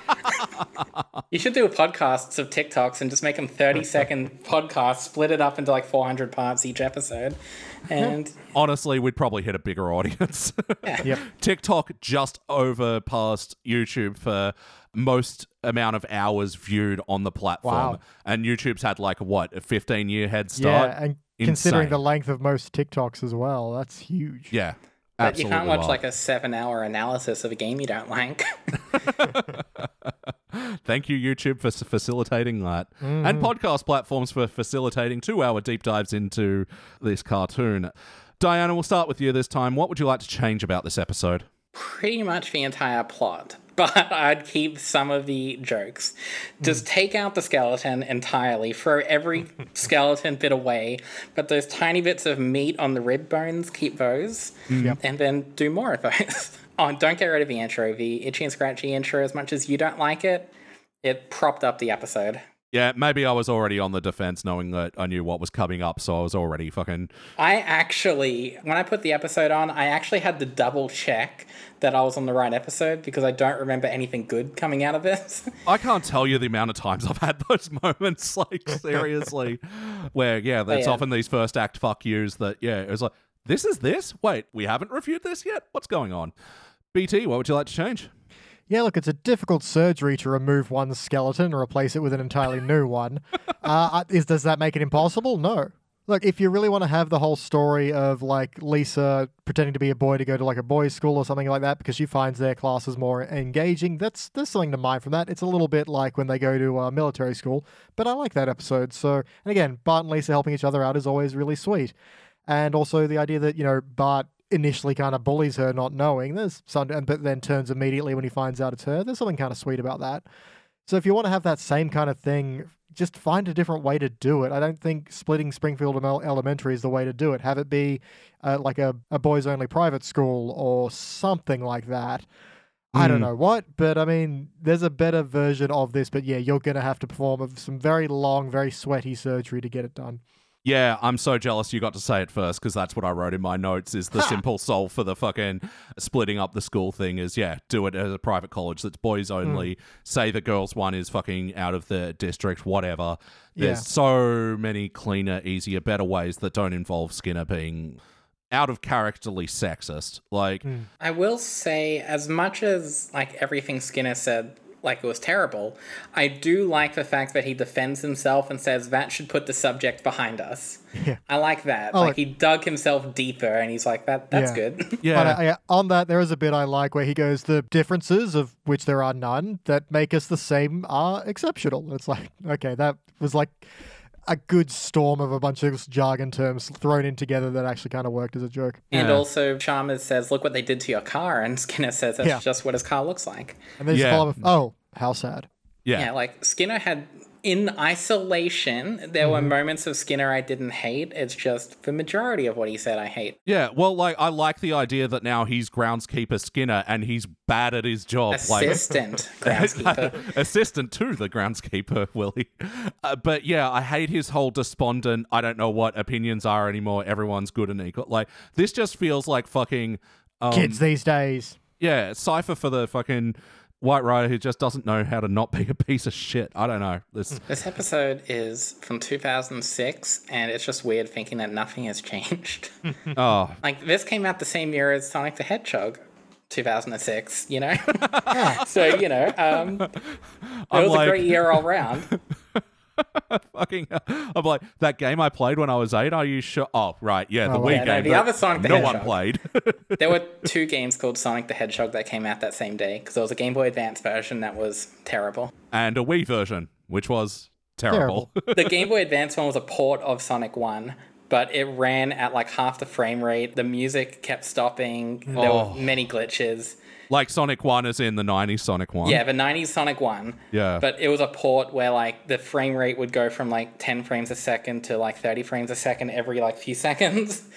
the sounds were all garbled. Yeah. Oh, that's wild. Especially because yeah, the big thing of the Genesis was like, we're so fast. What's this little fucking fast blue hedgehog? Mario can't keep up with that shit. That dumpy little plumber. I spent so much time on the internet that like it's weird to me to, to think that people say Sega because I used to say Sega as a kid, but I'm so used to like every American YouTuber just saying like Sega. Sega. Yeah. Yeah. Yeah, I used to say Seeger. In fact, as a kid, there's that joke when Lisa is babysitting uh, for the Wiggums and they're going to see Bob Saget and it's Bob Seeger. I thought they meant Seeger as in the video game. and I was like, what's that? What's that mean? Bob Seger. That, yeah, I thought they were going to see like Sonic the Hedgehog. That'd be like their like Aldi version of Mario, Bob Seger. Uh, oh dear. All right. Well, I think it's time for everyone's final notes. Uh, let's start with you, Diana. What are your final notes for this episode? okay, I'm just not going to say, but I'm crossing out a particular slur that I wrote down. Where I think I feel like I know it you're is. the one. Yep. I do kind of like the whole ballroom dancing thing because, like, I remember at school they made us have to do a lot of dancing, and I, like, what was the point in that? Um, we had to do ball dancing and line dancing as a kid. Um, Yeah, that sounds familiar. Nutbush City Limits. Oh Um, God, yeah, and yeah, because I, I was ten when the Macarena hit as well, and I hate that was that an I've oldie for me. God. Uh, but yeah, I hate that like there's still space in my brain, one of those little wedges we were talking about before that still knows how to fucking do that thing. yeah. Um, And I know the Buttigieg dance. That's fucking even worse. The what? the Grand Budapest Hotel. That's what he said. Yeah. Oh, Yeah. I just wrote down like everyone in Springfield was being way more sexist than usual. Hmm. It's so bizarre. Also, the door for Springfield Elementary makes no sense because the school split in two, but the hallway was wider than it should have been given the fact the school split right down the two way doors. Yeah. Comes back to yeah, I really wish we got to see more of like the flipping between the two schools and like I don't know. Yeah. just a Uh, comparison. I liked Homer saying, Marge, I don't want to fight in front of this cool new friend. I kind of liked Homer liking Lisa as Jake Boyman or whatever. Yeah, I think there was a tighter, quicker version of that, but yeah, conceptually, yeah, I if, agree. if they made that section quicker, there would have been more time dedicated to shit sexist jokes. So be glad they put that time there. True. Got a point. Got a point. I did like as well, you know, them calling Lisa toilet wasn't funny, but I do like, hey, a talking toilet. Hmm. Oh That was a good moment. Nelson's drawing was fucking cool. Oh yeah, the robot with gun arms shooting guns. Yeah. I want to play that game. And a plane made out of guns. Yeah. Yeah. And here's Yeah, a picture toilet. of shooting you. I have a personal fucking history with this because when I was in year six, like, do you remember those pencil cases that had those like gold letters in the plastic sleeves that you used Yep. to put your name Yep. in? Mm-hmm. One of my friends was just sort of sitting around and he was just sort of playing with my pencil case. And he figured out that if you spell my name backwards, it spells toilet. Like, Oh, French. yeah. So my nickname for a little good chunk there became toilet. Because I was like, oh, all you have to do is turn your name backwards, add another T in the end, and it's toilet. And I'm like, there's a few steps there, but See, yeah, now I know why you hate this episode more than more than you should. Uh, so resentful. yeah, I like Nelson's. That was my eating food moment. Yeah. Yeah. That was good. same, same. Okay, one other moment. I think this might be like my last good moment. Um, is Bart says, "You're a boy now. Nothing is sweet," and then punches Lisa, and then just Yeah. says "sweet." Yeah. that was good. I liked Homer as well. During his fighting with Marge, I do like that he says that she's so smart. It's sometimes when they're having sex, it's like doing it with a dude. I kind of liked that. Just because it was the worst possible thing you could say, but Homer was Yeah. trying. I like awkward situations where it's someone genuinely trying to say the right thing and it's terrible. Hmm. You know, it wasn't like him earlier. Every other time Homer was a piece of shit, he was like, haha, men invented this and this and this, women are pieces of shit. And that was him actually being good about it. It was just, you know, awkward. Yeah, true. Um, and also, my last note was Chalmers sexually assaulted someone. so, yeah, yeah. Um, we're back to everything wrong with the episode. Oh, it's okay. She was into it. It's like, oh, for fuck's sake. Yeah, I That's why you just have to kiss everyone you see because Yeah. they're secretly into it. Just to just to find out where they land. Yeah, so Ah. booked. BT? Uh, let me see. I only got a couple. I again, I think you've got a point here by saying it's the funniest episode that I hate. Lisa kind of arrives and all the boys are just standing in pairs punching each other. I'm like, yeah, that's that's pretty Yeah. accurate. Oh yeah, just at the very end where it's like, well, whatever the answer is that you know women aren't in STEM subjects, then oh wait, we don't have time for this. Oh well, it's over. It's like, mm, wait, way to try and have your cake and eat it too kind of moment of oh well, we're gonna skip this part, but oh we addressed it. Oh. Well, it's a good thing all those issues have been solved in the Yep. last uh, Yeah. 15 years. But no, you're it's such a cop out. It's just her going, I'm ramping up to a point. And my note there is, what are you going to say here, Lisa? Mm-hmm. And then it's like, then that caps it off with that, and then a fucking chair shot to Martin. It's goddamn lazy Well, and Yeah. bullshit. Lisa would have said something, but, you know, women weren't allowed in the Simpsons writers' room for so long. So Yeah. The Simpsons is to blame for a lot of the issues It's well. another let's weird thing that the yeah credited director is a woman and yet the writer was a man, and this is around the time like because we did an episode with Ellen where I think it was Lisa the vegetarian that was like the mm-hmm. first time that Simpsons had ever done two female both mm. writer and director credited, and that in my research found that it was so sparse between when that would ever happen again, and especially in the twenties, it fucking rarely happens that. Yeah, this is the episode to do that. Why they gave it to Matt Selman of all people is baffling. I will die happy if I never hear another parody on the intro to Circle of Life again. Just Okay, I'm going to be honest. I have only seen The Lion King once in my life. Hmm. And I was, I think, 18 or 19 at the time. Keep in mind, that would have meant that we were talking about, like, you know, 2011 or so, because I'm 27 now. So, yeah, I've only seen it once. I've never seen a stage production. I am so out of a loop on how done to death this probably is. That, in fact, I saw this episode before I'd ever seen any adaptation of Lion King, including the movie. Yeah, sure. Well, so yeah, I thi- think in I fact, The Lion King ripped this off. Let's face it. That's why I don't like it. Uh-huh. yeah, I still haven't seen the stage show. Have you, Beej? Or Yeah, it's really good. oh, really? Very Where'd you see it? Capitol Theatre, I think. Oh, I don't know. nice. Long time ago. Yeah, in Yeah, Sydney. streamers all over you. Yeah, lots of blood streamers. I was. Oh wait, that was Carrie the musical. It was the afterburn. You laugh. There's a Carrie musical. Oh wait, no shit. Yeah, Oh my god. I really want to see it. Oh yeah, my only other note was actually the two musical moments of this episode, which was we got a little bit of "I Know What Boys Like" by the Waitresses, which uh, once again we've mentioned Todd in the Shadows a bunch of times. There's Yep. a great episode of One Hit Wonderland on that. Yep. And also Jethro Tull, "Thick as a Brick." Um, ah, that's what that was. do either of you like Jethro Tull? Mm, I don't really have an opinion. Sitting on a park bench. No, I've always been meaning to investigate more because I'm a Me prog, too. prog rock fan, and like Yeah. prog rock with flute and keyboards, that actually sounds bold. interesting to Yeah, me. I am sure I would like it, Hmm. but I am usually way behind on any kind of music. Someone has to sit down and introduce something to me. Yeah, well, I only got into Rush like I'm probably in like 2018, I think. Uh, I was really late to the Rush party as well. I, I think I only started loving them in 2009, 2112? maybe. Yeah. oh yeah, you say late. I was. I didn't start listening to them until after Neil Peart died. So Oh wow. put that in context. Yeah. R.I.P. Yeah. All right, Peart. All right, let's get into the rankings. It is time to rank this thing. Diana, what would you like to give girls just want to have sums?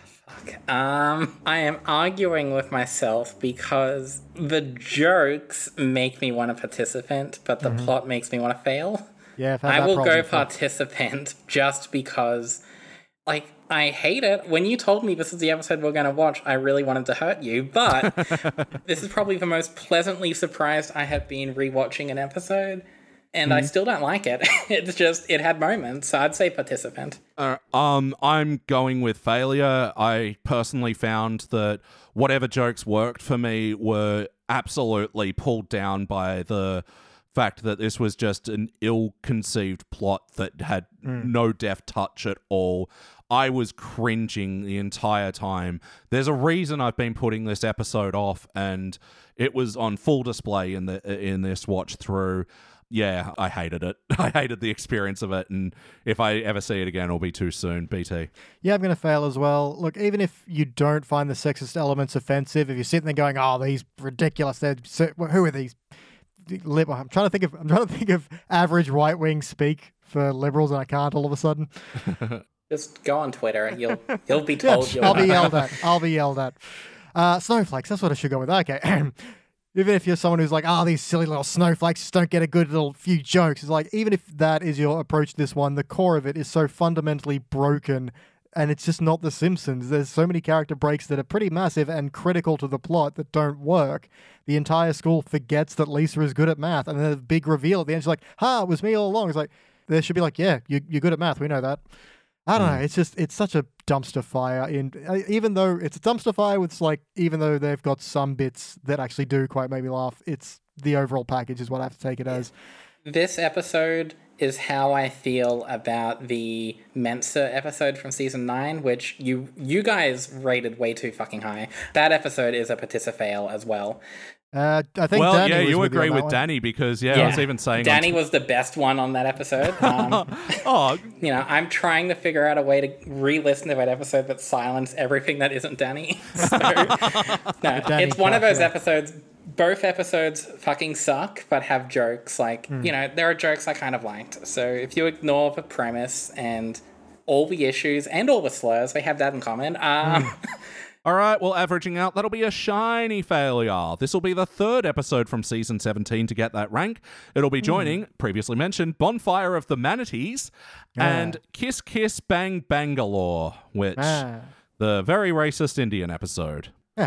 All right, well, let's go to the classic era, right at the tail end of the classic era, where we're um, decking the halls with uh, bells of holly. Full, uh, La, la, la, la, la. yeah, we're going to go watch Miracle on Evergreen Terrace. We'll go do that. We'll be back.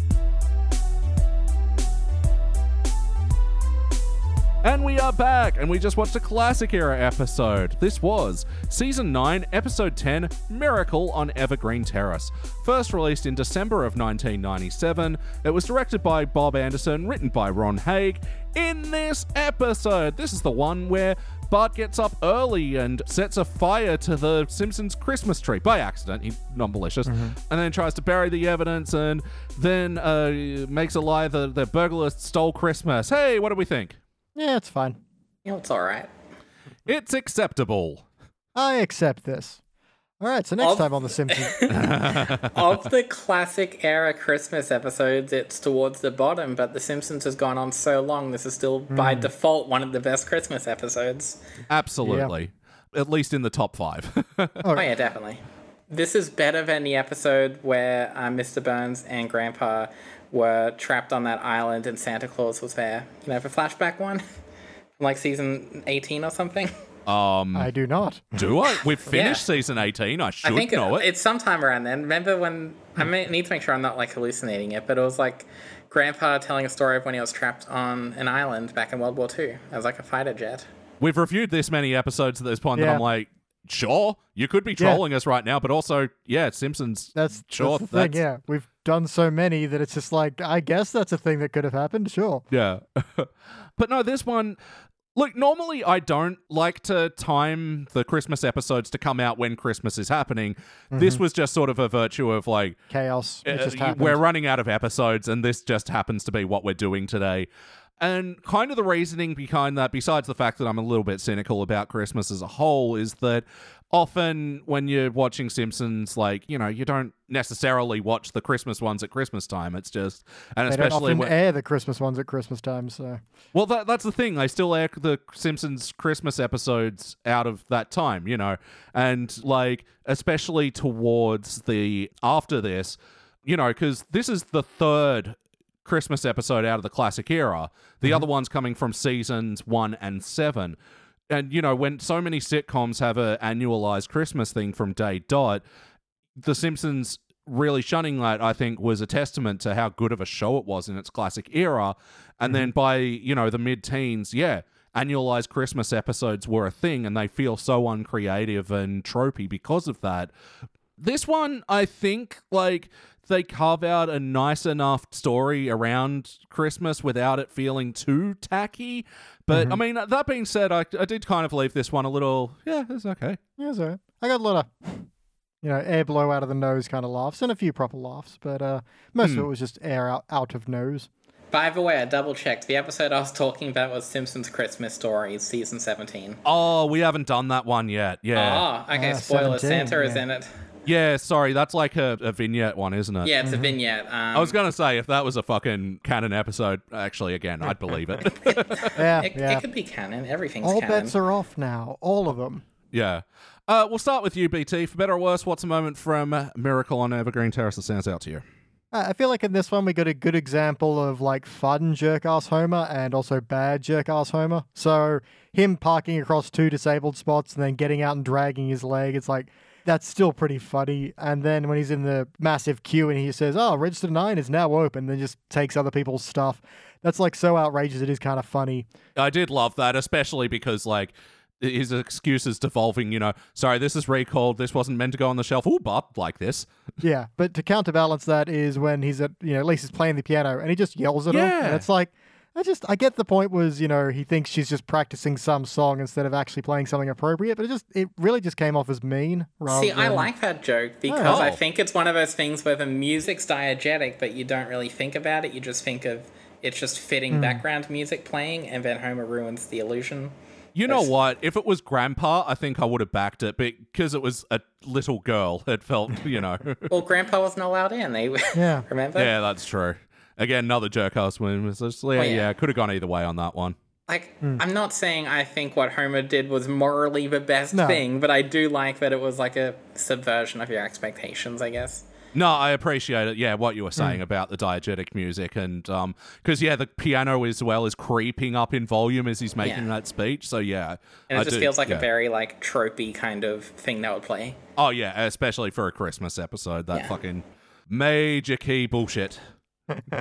Sorry, I- I'm trying to back off on my cynicism a bit. Uh, Diana, what stands out to you from this episode, for better or worse? I like that Alex Trebek was in it.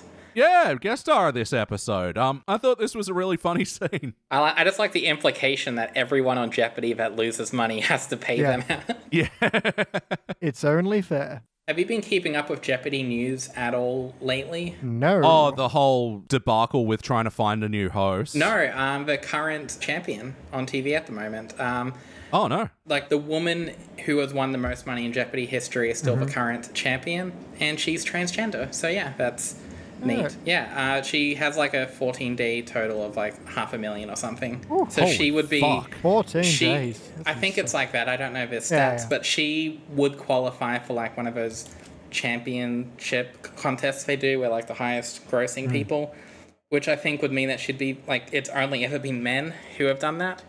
So yeah. Oh wow. If, if only Alex Trebek was still alive and could see that. Yeah. Then yeah, you picked the relevant episode for right now. it's Christmas and Jeopardy is still going.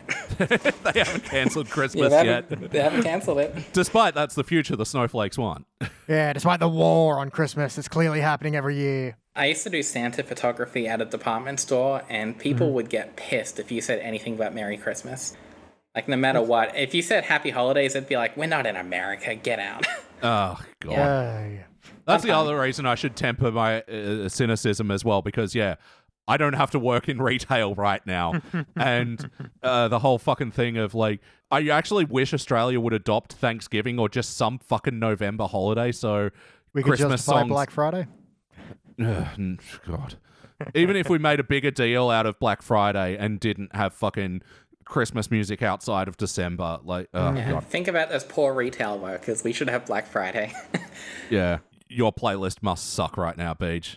Mm, oh, it does. They tried taking suggestions this year. I don't know if it's helped, but I did, you know, specifically ask for The Darkness, Don't Let the Bells End. That's a jam. And uh, if they don't play that, I'll just quit. if you're Australian, you have to say Mistress for Christmas for by ACDC. That should be on someone's fucking True. Christmas list.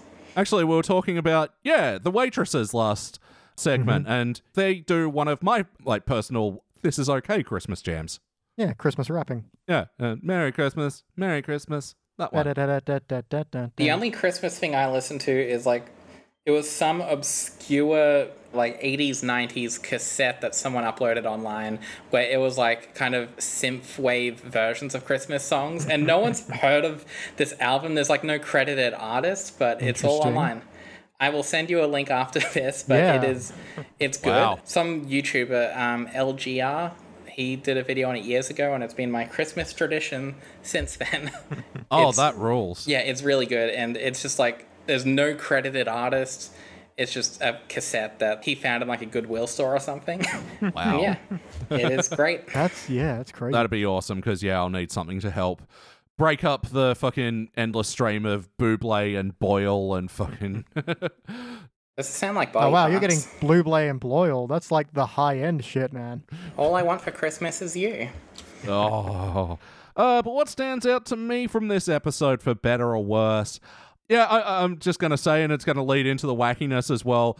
I fucking love Bart's dream sequence here. Oh yeah. that is just some of the smartest ways to incorporate uh, what's the word I'm looking for? Um, yeah, dreamlike. Yeah, the outside world into dream logic when, you know, he's like Yeah. sailing down the river and there's, you know, fountains going off. And I love the cheer squad at the end who's like, We're number one. Yeah. We're number one. Give me a P. P P P, and Yeah. yeah. the elephant, the rain, the guy mm-hmm. with the fire hose going out of control. it's so fucking funny. And so yeah, I said it's leading into the wackiness. What are some other wacky moments that stood out to y'all? Lisa mispronounces aluminium. What the fuck is with that? We don't talk about Americans.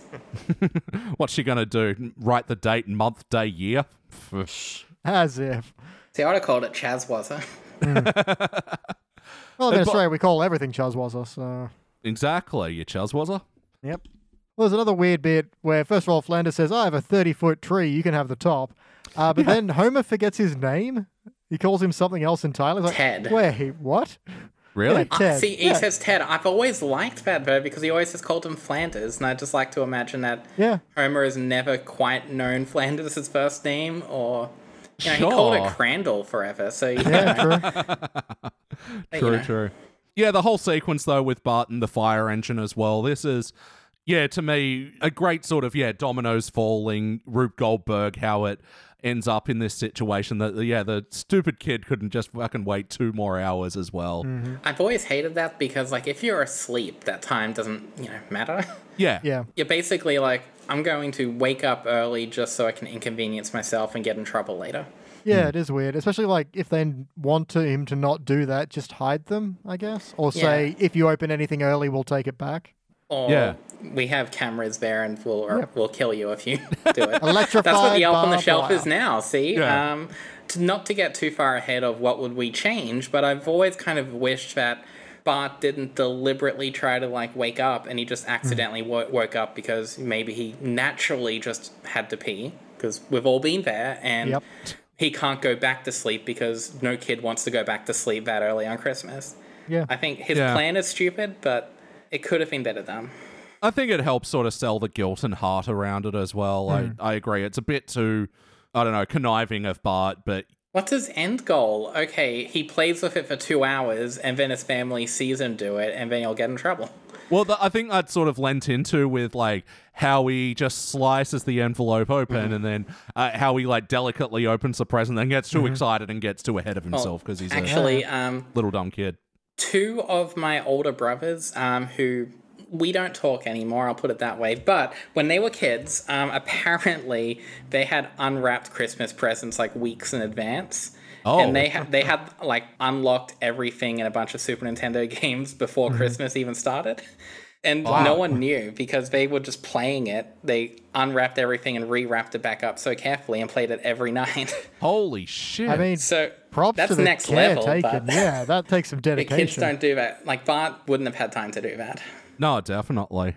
But yeah, the whole sequence, like with the fire engine and like the compounding lights as well, that was yeah foreshadowed with Homer's craptacular Christmas lights display. This whole thing works for me. This is. And especially just how it melts into that circle. Yeah. And the callback to that fucking weird toy. Did either of you ever have yeah, that? the kind of mooing cup thing. Mm-hmm. Yeah, I, you- I know of them.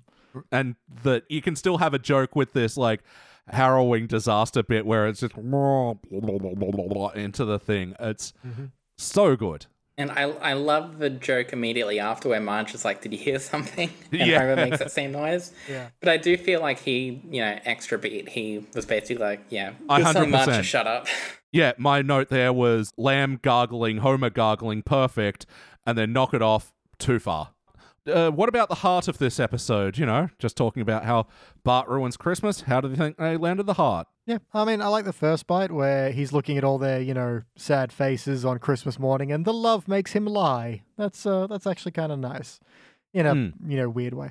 It, it kind of doesn't weigh on him much for the rest of the episode. I guess by the time he confesses, they're all in the lie together, but eh, it doesn't seem to be much of the thrust for the rest of the episode that you know he did this. I don't know. I thought they like hung on his guilt a fair bit with. Sorry, I didn't mean the yeah. I mean the after he confesses, it's not really on him anymore, is what I meant. Oh, okay, yeah, where it becomes the shared lie. I thought hmm. they handled it really clunkily. Yeah. Like they should have just said we found out two minutes ago, not we found out after we spent all the money. Yeah, 'Cause- right. I don't. I don't know how. Uh, like, we'll get to it. And what would you change? But yeah, hmm. that was certainly the bit where I was like, yeah, fix that. 25 year old episode. Um, but yeah, I, I thought just tailing on from that anyway. I thought them hanging on Bart's guilt throughout the episode had had some really powerful moments. And you know, we keep talking about how new em- new Simpsons feels so empty and so s- without any sound and ambient track. Anytime there was something happening and sort of zooming in on Bart, or you'd see Bart in the background in his face, like I think this episode really did pay attention to his guilt throughout the course of the episode. Yeah, and the Hibberts all on jet skis, and it's like that's not as fun as it looks. Nothing could be that fun. I like The Simpsons as well. With outside the Flanders, let's pretend we have cross country skis. That that bit tickles me. well, just yeah, and then going back to being miserable as soon as they're out of sight. That that seems to say a lot. And then like, let's spread some joy to the old folks' home. Pharmacist Uh, came by. You'd say they'd be miserable. Yeah, Yeah. Jasper can't feel anything below his beard. yeah. Oh my god, neither can I. So yeah, uh, just uh, circling back to the whole. Uh, when it comes out and you know Bart uh, confesses, uh, Diana, did you have some thoughts on how that played out? Yeah, I I liked the emotional moments, I guess. It's just like BT said, once the family's involved, it kind of loses that. I did like the guilt with the uh, orphans and the, the vitamin money. Like it was Patches so thickly Violet. laid. Yeah, It was good. I like it. Um, I like that Bart has to describe the criminal, and yeah. he's basically just saying he had two hooks for hands. He was carrying a bag with a dollar sign. Uh-huh. And anything distinct. Yeah. This whole, that being said, the entire episode could be avoided if he just buried it in the backyard. yeah, true. You know, hindsight, but you know. I guess the front door was closer, but you know, who designed this house? Um, but ultimately, did this feel like an episode of The Simpsons? Are these the characters we know and love? Is this the show we know and love? I mean, Bart being mischievous and ruining things and having a guilt trip. I think it's maybe, and even the conclusion of um, everyone just deciding to steal their stuff back to forgive the Simpsons. That feels very, you know, Simpsons and very Springfield. I feel like something just gets a little lit lost after they all get involved in the lie and the conclusion. I don't know what. Even just them going to buy a new car feels a little off. Yeah, It's like, why? You have two perfectly good ones. You need three cars, let's face it. Three cars for Three two cars adults. in every home. or at least if it was somewhat different and stupid, like if they did buy a Hummer or some dumb shit like that. Oh, like the same car, but instead of being, you know, light pink, it's silver. Ooh. Yeah, I'd say in that respect, it feels very season nine Simpsons, where Hmm. it does have a bit of these, oh, fuck it, whatever, let's just say Mo sort of endings. Yeah, there's something just not quite as sharp about it. Yeah. And I mean, people have often said, you know, why would you include season nine in the classic era? I argue that there's enough episodes in there to justify that, and also, you know, kind I- of works. I have a better with our reason, um, brackets. Yeah, I've got it here. Uh, shut up. That's why. Oh, yeah, shut up. Oh, BT, In you're the always context BT. of like 33 or 34 seasons, this is classic. Yeah. That's the best way to look at it. Well, no, that's the thing. Like the overall ranks do drop severely and surprisingly between eight and nine, but yeah, it's under ten. So I still think the gap between 8 and 9 is smaller than the gap between 9 and 10. I think 9 and 10 is a much sharper drop in quality. is that right? 9 feels closer to classic than 10 does to feel like season 9, I guess. Yeah. Oh, on a, on our average rankings, like But your averages are wrong, let's face it. season 7 is the best season. That's easy. Not season, what do you put there? 5? no, see, seven's the top. Um, Okay, because I remember it wasn't for a while. No, it flipped around. Like it was six for the longest time, but then fucking another clip show. Simpsons clip show. Yeah, absolutely tanked that. Anyway, uh, yes or no? Would you watch this episode again? Yeah. Yeah, maybe later. Well, give me some time between it. Yeah, same. And I think this episode also, oh, sorry, I was going to say this with um feeling like an episode. This is always just going to live in Marge Be Not Proud's shadow, and that we're doing Yeah. another Bart guilt Christmas story, albeit it's a different angle on it. It's And just this one also has Try-N-Save in it. That's where Homer goes shopping. Oh.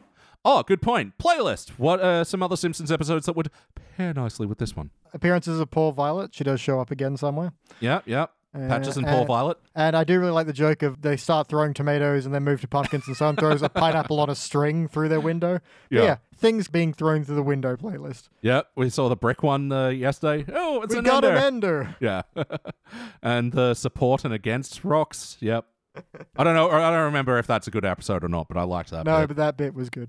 Yeah. I think that was the art thief one. What about when Ralph's like, I'm a brick? Oh, yeah, yeah, sure, why not? Actually, I'd say good Ralph one liners as well. Hi, liar. Yeah, I like that. I don't like a lot of the stuff after the family are all pariahs, but I like that joke. Mm-hmm. Because Ralph, I like Ralph when he's not just a, isn't it funny, he's stupid and Yeah. this caused some kind of probably brain damage or mental health issue with him or something like that. Like, look, he's in the back of the bus with the toxic fumes. I don't like those, but I like it when he's just.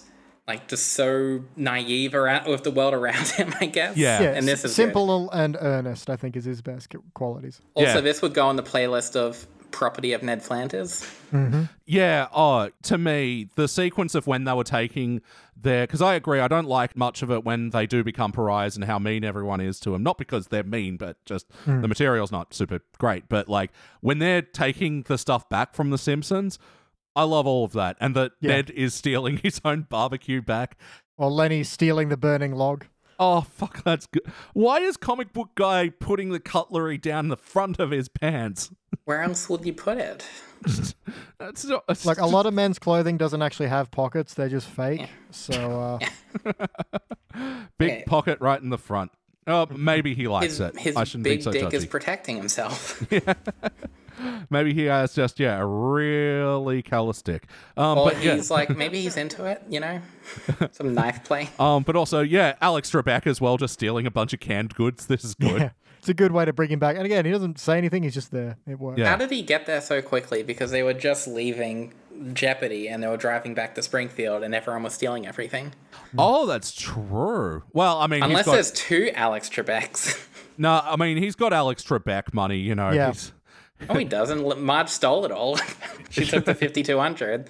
uh, he's got fifty two hundreds from a lot of dumb contestants over the years. He's, I'm sure he's got enough to yeah get himself a rocket powered car and a solid gold house. Yeah, the dream. Yeah, and I and I just do love the sentiment that Moe was like, "Well, we didn't really want to keep being mad at you, so yeah, we did that." I think that really brings Yeah. it together.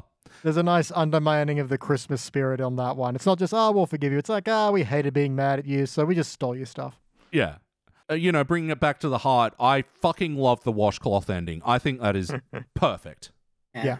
It's weird no one took the curtains. You'd think. I thought about that. Yeah. And the light bulb was missing, but not when they did the zoom out of the house and all the lights turned on. ah. Claire's, did you ever notice this corner? Yes. It's lazy writing, honestly. Now, I, the show's probably going to get cancelled anytime after this episode. what dare we say? But yeah, that it was started out as a you know typical Homer Bart stupid boorish fight, and then Marge gets to be a little cheeky. As a besides, Yeah. it's mine. Like, ah, it's That's so nice. cute. And just while we're in there, Claire's, did you ever notice this corner? Uh, that's not old Jewish man's voice. What the hell? Yes, It was from Oh. the retirement home drugs. They changed his voice a little. Yeah, must have. yeah.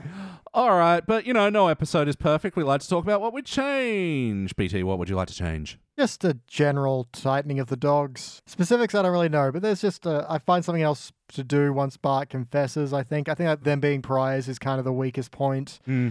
I'm not entirely sure what, but something else. Yeah, just make with a laugh, laugh. All right, Diana, what would you like to change? I would have them not buy the car and find some other way to waste money. I'm sure there's a million ways to do it. Um, For real. You know, the car was pointless. You know, even if they just went on a holiday and came back and were like, huh, nothing changed. And that was like Yeah. something.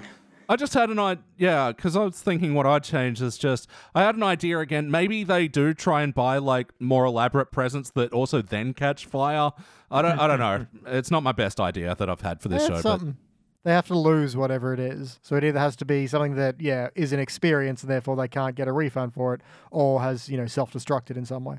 Yeah, absolutely. Um, and yeah, like because I, I do like that Bart like is then feeling guilty about the money and trying to push them not to do so. Like I really wish that was sort of hammered in a bit more.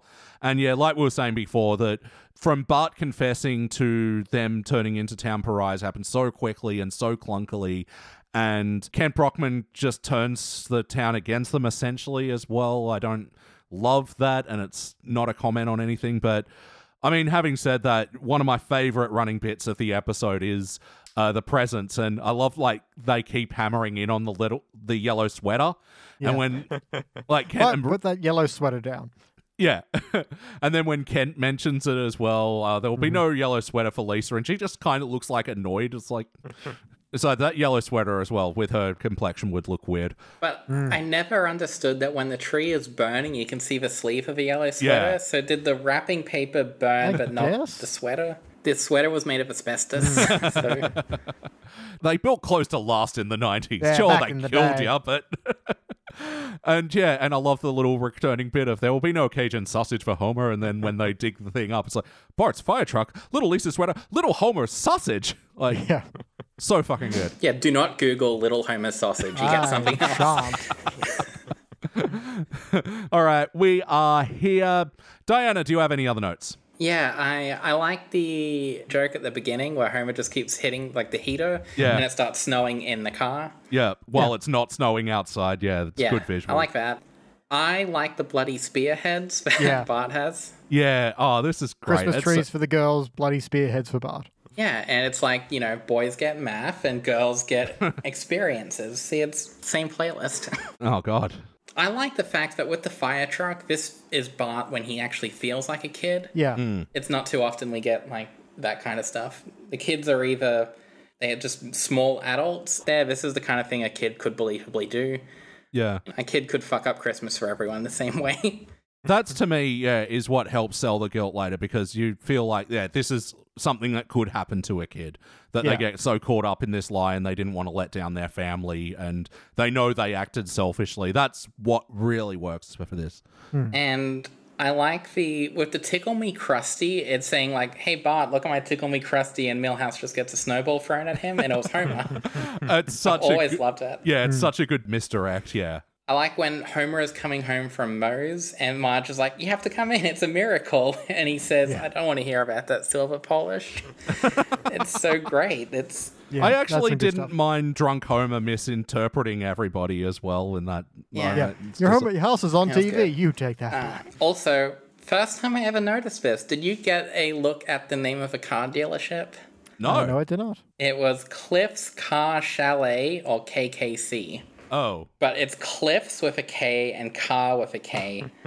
And then they're like, oh, So they- wait. but they could just, like, you know, it's pretty lazy, but, you know, yeah. you only see it for like a few seconds. It's no Sneed's Feed, and seed. This one makes sense. Holy chucks. Uh, that's basically it. And I also said I like the stupid, like Homer yelling at Lisa about that stupid song. Yep. And I'm just repeating it because you guys do not have good taste, apparently. Oof.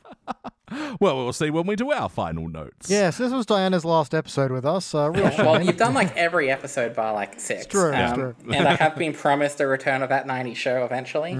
On our Patreon. More about that later. Exclusive. Exclusive. BT, any Yep. other notes? You need to actually say the things. People know why I'm talking now. Bart versus the end table when it kind of bumps his elbow on it and tackles it. No, no, Mm. I enjoyed that. And the fact that it's then not in the next shot. Um, Ah, yeah. When Brockman's all like, well, while you're eating your succulent turkey tonight, I hope you all choke just a Just a little bit. little bit. He's, a, he's an intense dude. Yeah. Uh, the salesman just jabbing Bart with a pen to get him to shut up and then just doing it for fun. I Yeah. kind of enjoyed that.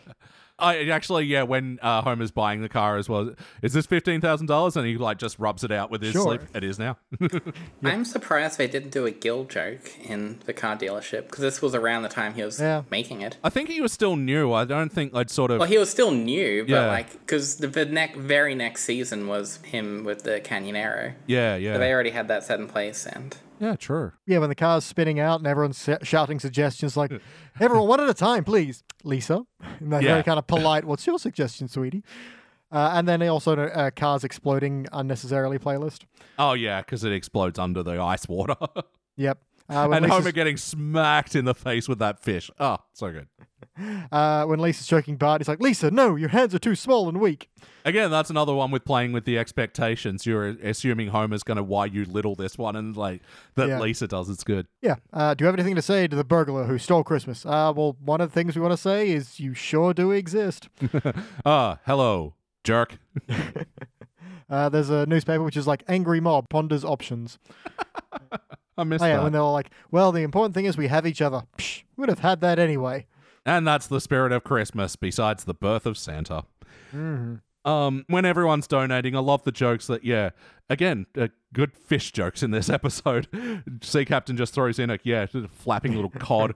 and Mr. Burns, does anybody have change for a button? See, I never liked that joke because Oh, it really? feels like yeah, because it's I like a good Mr. Burns joke. That's just not one. Um, because it feels like Mr. Burns is so cheap, but like Hmm. a button is like too far. Like if it was, does anyone have change for a dime or something like that? Well, I think that's part of the misdirect that works for me because, yeah, he's Yeah. holding up a tiny coin, so you know it's already not going to be much. And then that he says button is like, oh, surprising. Maybe it's just because I've seen this episode like 400 times. Sure.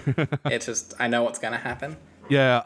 And yeah, just before they do crash, they pointlessly pass by Barney in the Plow King truck. Uh, Yeah. yeah, what was that? it didn't need to be there. Barney didn't say anything. It did nothing. It was to set up that he still has the Plow King. So that way we'll Yeah. know when we play The Simpsons Road Rage and The Simpsons Hit and Run. that, Now you know, available for GBA. yeah. All right, it's time to rank this thing. BT. I'm gonna go with a bronze. It's coherent, and there are some jokes that got a nice little that you know got the air out of my nose. Uh, but only a few like real good solid. what a laughs. compliment. You breathed. Yeah, I know. It's rare. Um, Usually you die watching this. yeah, usually I'm choking on my own rage here. not this time. I could breathe. Uh, yeah, it's just I don't know. Just just needs some tightening. I feel like half the episode kind of lags a little bit, and uh, yeah, there's no major problems I want to fix. It's just an overall vibe. Diana. I would say silver. This is kind of what I think of as like definitive silver because it is so. It is middling, but it has the classic era to it. It has enough good jokes. It just it doesn't stick to landing. It it is a lot of good things that are just not completed in the most satisfactory hmm. way possible. But this still feels like classic Simpsons. You can tell there's a energy to it, the pacing of the jokes. It's all it's all classic. It's just it disappoints you a little. Yeah. yeah. So I'd say it's silver. It's just good but not great. Yeah, no, I mean, I can't remember if we were talking about this on or off record, but we're just sort of saying, uh, I think, Diana, you brought up, you'd sort of take the Funzo episode and Skinner's Sense of Snow over this one. And I totally agree. And sort of saying before, yeah, top five Simpsons Christmas episodes, that'd put it pretty comfortably as the fifth best for me. um, And so, yeah, I'm going with a silver as well. You call it generous Christmas spirit or whatever, because I certainly get the bronze ranking. But there's just enough good material and enough heart that I like in this episode. And like it's one where I'm yeah giving a lot of props to the animation, the storytelling of it all. Even though BT, I agree, uh, it could use a lot more laugh, laugh. Like even Marge, uh, be not proud. That is such a heavy emotional episode, but fuck, it is relentless with its joke telling as well. Like this one just doesn't have that feel. I feel like you have to look at this episode without comparing it to Marge Be Not Proud because that's just an unfair comparison. Yeah, Yeah, Yeah. on its own, it's good. and uh, honestly, if we were comparing it to Simpsons roasting on an open fire, it's not even the same category. You know, they do so much different. But I, I think it just similarly enough because we're dealing with a Bart guilt story. All right, well, that'll equal a dull silver. This will be the third episode from season nine to get a dull silver. It'll be joining The Principal and the Pauper and Trash of the Titans. Nice. Both pretty good but flawed episodes. Yeah. No, definitely. I think it's uh it is in the right spot. All that considered. All right, well look, that brings us to the end of the Simpsons index for this week. Diana, thank you so much for joining us. I'm glad to be here. It's I have been listening to this podcast almost as long as it's been a thing, which is scary to think about. Um, But yeah, no, I'm really happy to be back here, especially when we're wrapping up and all the good episodes are taken. So I get to be miserable. It's getting tricky, yeah. yeah, but it's worth it to talk about how good that 90 show is. I better not hate that episode when I rewatch it. I better not just think it's the biggest piece of shit in the world. It's got a lot of hype around it now, but uh, hey, we'll Yeah. find out soon enough. But yeah, um, I'm glad to be back, and I'm glad that I get to promote my YouTube channel, which might be in the description for this, and will Yeah. Why, what is Yeah. that channel? It's uh, just Freezer, F I E E Z E R, like the appliance, based on a nickname from 10 years ago that I can never separate myself from, and I don't want to get into the origin again, but I think I mentioned it last time. Sure. It's to do with Dragon Ball, and I'll leave it at that, and that's the least cringe part of it. There's a lot more. but yeah, I have a lot of videos out there, and I'm actually in the mo- middle of editing together a review of Far Cry 2, which wow. is a great game from 13 years ago.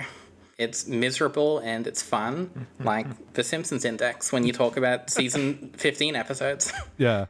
But no, i- it's been really wonderful to um, watch you develop this channel over the last few months as well. You, you made me do this. I did force her. yeah, no, um, it's one of those things I, I don't know. Apparently, I am decent enough to listen to. I don't know. I sound like a robot. Someone told me I sound, and they weren't being mean, but they told me that I sound like the voice at the beginning of Super Metroid, Oh, where, where it's like the galaxy is at peace. You know, the last Metroid was defeated. yeah. That line, apparently, I sound like that. So I'll take it as a compliment. Uh, Hey, there are worse things to be compared to. I'm unfamiliar with that dialogue, Yeah. but yeah. Yeah. No, I've been called much worse things in my life. So. no, this is, I'm just happy to be here. It's better to advertise myself here than the disgusting thing I did last night, which was advertise myself on Reddit. So, Oh, yeah, I'm, that wasteland This which is we less haven't dealt dirty. with. Yeah. this is less dirty. yeah. Well, no, I think you're really carving out a really interesting and original sphere in the video games journalism and reviews era. You're tackling a hmm. lot of subjects that people don't really talk about, you know, And like platforms, not a lot of people Yeah. cover. Exactly. And, you know, who else is going to fucking come to the defense of Balan Wonderworld? I love Balan. Oh, love's a strong word. I played Balan on Switch, and I don't think it's the most miserable thing. I enjoyed it. Yeah. I would not recommend the Switch version, but I did grow up on like N64 Ocarina of Time, so I can handle a shit frame rate. Yeah. Hmm. Oh, But and most your, people can't. Oh, and your Ocarina video the other day was just Yeah. great. The 3DS Yeah, one. no, the 3DS game is good, and I will tackle Majora's Mask 3DS, which I fucking hate, but I've still 100%ed the 3DS version twice. Wow. And I've 100% the N64 version about four or five times. And the first time I played Majora's Mask was like seven years ago, so it's not like not even like a childhood game. I hmm. used to play it like once or twice a year. Hmm. It's my favorite non-Hitman game. Hmm. But I'm looking forward. I'm doing my first Game Boy game next week, and first Game Boy Advance game the week after. Oh, wonderful. Which are two games you won't give a shit about, but well, once they port them to Switch, I'll get on board. one of them is on Switch. Um, All right. Final Fantasy Adventure, which is the prequel to Secret of Mana. All right. All right. Basically, it's more like Zelda than it is Secret of Mana. Yeah. And it's good. It's on Game Boy, and then it was ported to Switch in the collection. All right. Oh, I did not know that. Well, yeah, if you want to check out more of that, yeah, I'll drop the link into Better. Uh, That's the only reason I came here. into the notifications and I'll do yeah, social media posts and all that. Um, but BT, uh, another link I'll drop into the descriptions if people want to hear more of us. Yes, they can go to patreon.com slash sidequest studios for everything we do. But you can also find us on pretty much any podcatcher that you can name. You can check out our other shows, uh, which include Thrones of Game, where we watch Game of Thrones backwards. That's now complete, and Elliot is the only person in the entire universe to have only watched Game of Thrones backwards. you don't know that. Oh, I know that. I checked. I asked everyone individually.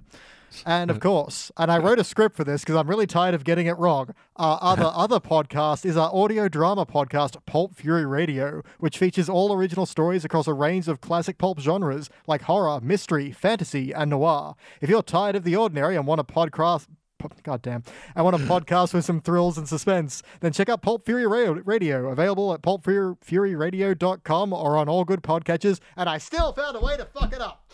Hey, but what if I have too much money and I want to give it to people that talk about The Simpsons? Is there a way I can do that? Oh, Definitely. absolutely. Patreon.com slash SideQuest Studios. And for the price of a cup of coffee at a cafe, not at your home, whatever. Uh, for five bucks, you can unlock all of uh, our 40 plus shows that uh, we've got exclusive to that platform right now. We put out a new podcast every week, including our flagship show, Except When He's Not, where we're showing BT all the episodes of The Simpsons that he missed when we put them on the index proper. And yeah, we've been in talks. Diana, we'll get you back into, because BT wasn't there when we did that 90s Yep. show. I think it'd be good if we uh, had you there for that exclusive podcast. So You just need to have a podcast for all the episodes BT was here for and invite someone else. Yeah. Until then, once again, thank you both so much for joining me today. Thank you, Diana. Happy to be here. It's I was less mad than I thought I would be, considering I went into this knowing we'd be talking about the middle episode. Um, Yeah. So yeah, I'm pleasantly surprised. I'm not angry. and that wasn't the best of classic era episodes, but yeah, No, nice but to, it, it was a palate cleanser. yeah, Yeah. definitely. Every episode disappointed me a little and impressed me a little. That's the best way to put it. That's the theme of this week. Yeah. a little from column A, a little from column B. BT, thank you very much as always. Lady, you chuzwazzers. And I've been your host, Elliot J. O'Neill. That's all the mustard in the house. Thank you for listening to the Simpsons Index podcast, which is also an online spreadsheet available at thesimpsonsindex.com. You can chat to us online at facebook.com slash thesimpsonsindex or at Simpsons Index on Twitter and Instagram. And now please stay tuned for the bonus scenes! That's all the washcloth in the house. I have mustard. They took my mustard. anyway, all good there, Beej? Yeah, I just thought I heard like a like a my washing machine on, which it isn't. So I don't know Oh. why I thought I could hear that. But eh, Phantom, Rogue It washing was the machines. ghost of your washing machine. What? Yeah, Ghost in uh, the washing machine. That a terrible sequel. Ghosts of washing past. You know that kind of thing. It is I'm surprised there aren't more like creepy pastas about buying like a washing machine at a garage sale. Yeah, finding someone's old sock in it, and the sock is haunted. It's the washing machine that makes socks Ah, rather than takes them away. you have so many. Okay, There's some bonus scene content. That's the one thing I wanted to know. What are these things that the security guards are holding? They look like beaver tails. Yeah, they're blackjacks. They're basically they show up in a lot of cartoons where you just thonk someone in the back of the head with them. Remember in uh, the Deep Space Homer episode where the guy keeps Yeah. knocking people out with one? Yeah, it's usually called a And- blackjack. Blackjack is also the weapon for the Thief games, the Yep. old 90s uh, stealth games that are amazing. And I'm guessing Elliot's never played. I actually, uh, PlayStation Plus had uh, Hitman 2. That's Oh. good, but you should play Thief. They're old games that are they're older than the first one's 1998, the second one's 2000, and then the third one is like 03. Yeah. And then they did like a, a, a, a shitty one. reboot. Um, Yep. We don't talk about it, but the first two, uh, arguably the first three, are really good games. Yeah. Sorry, I, I know you said Thief and I heard Hitman know. because you're usually That's talking okay. about I love Hitman. Hitman. As I said on Twitter, Majora's Mask is my favorite non-Hitman video game, and your opinions upset me. Fuck, I had people coming after me for that It's one. the what did best you fucking expect? game. You're talking Zelda, of course. You had people come after you Majora's for that. Mask. I mean, Yeah, people, but in the thing, I also said um, I don't think I've played one that I hated, but if I had to See, say I a have. Not the point. Not the point. Yeah, no. Majora's would rank with one and two with games that just didn't click with me. Zelda One sucks, so I'm, I'm I'm used to people hating me, and I don't like Wind Waker, but I Hmm. still main Toon Link in Smash Bros. I think the toon style in Zelda is amazing. I just think Mm-hmm. Wind Waker is one third of a good game, with more padding than like a, a Simpsons episode from season twenty.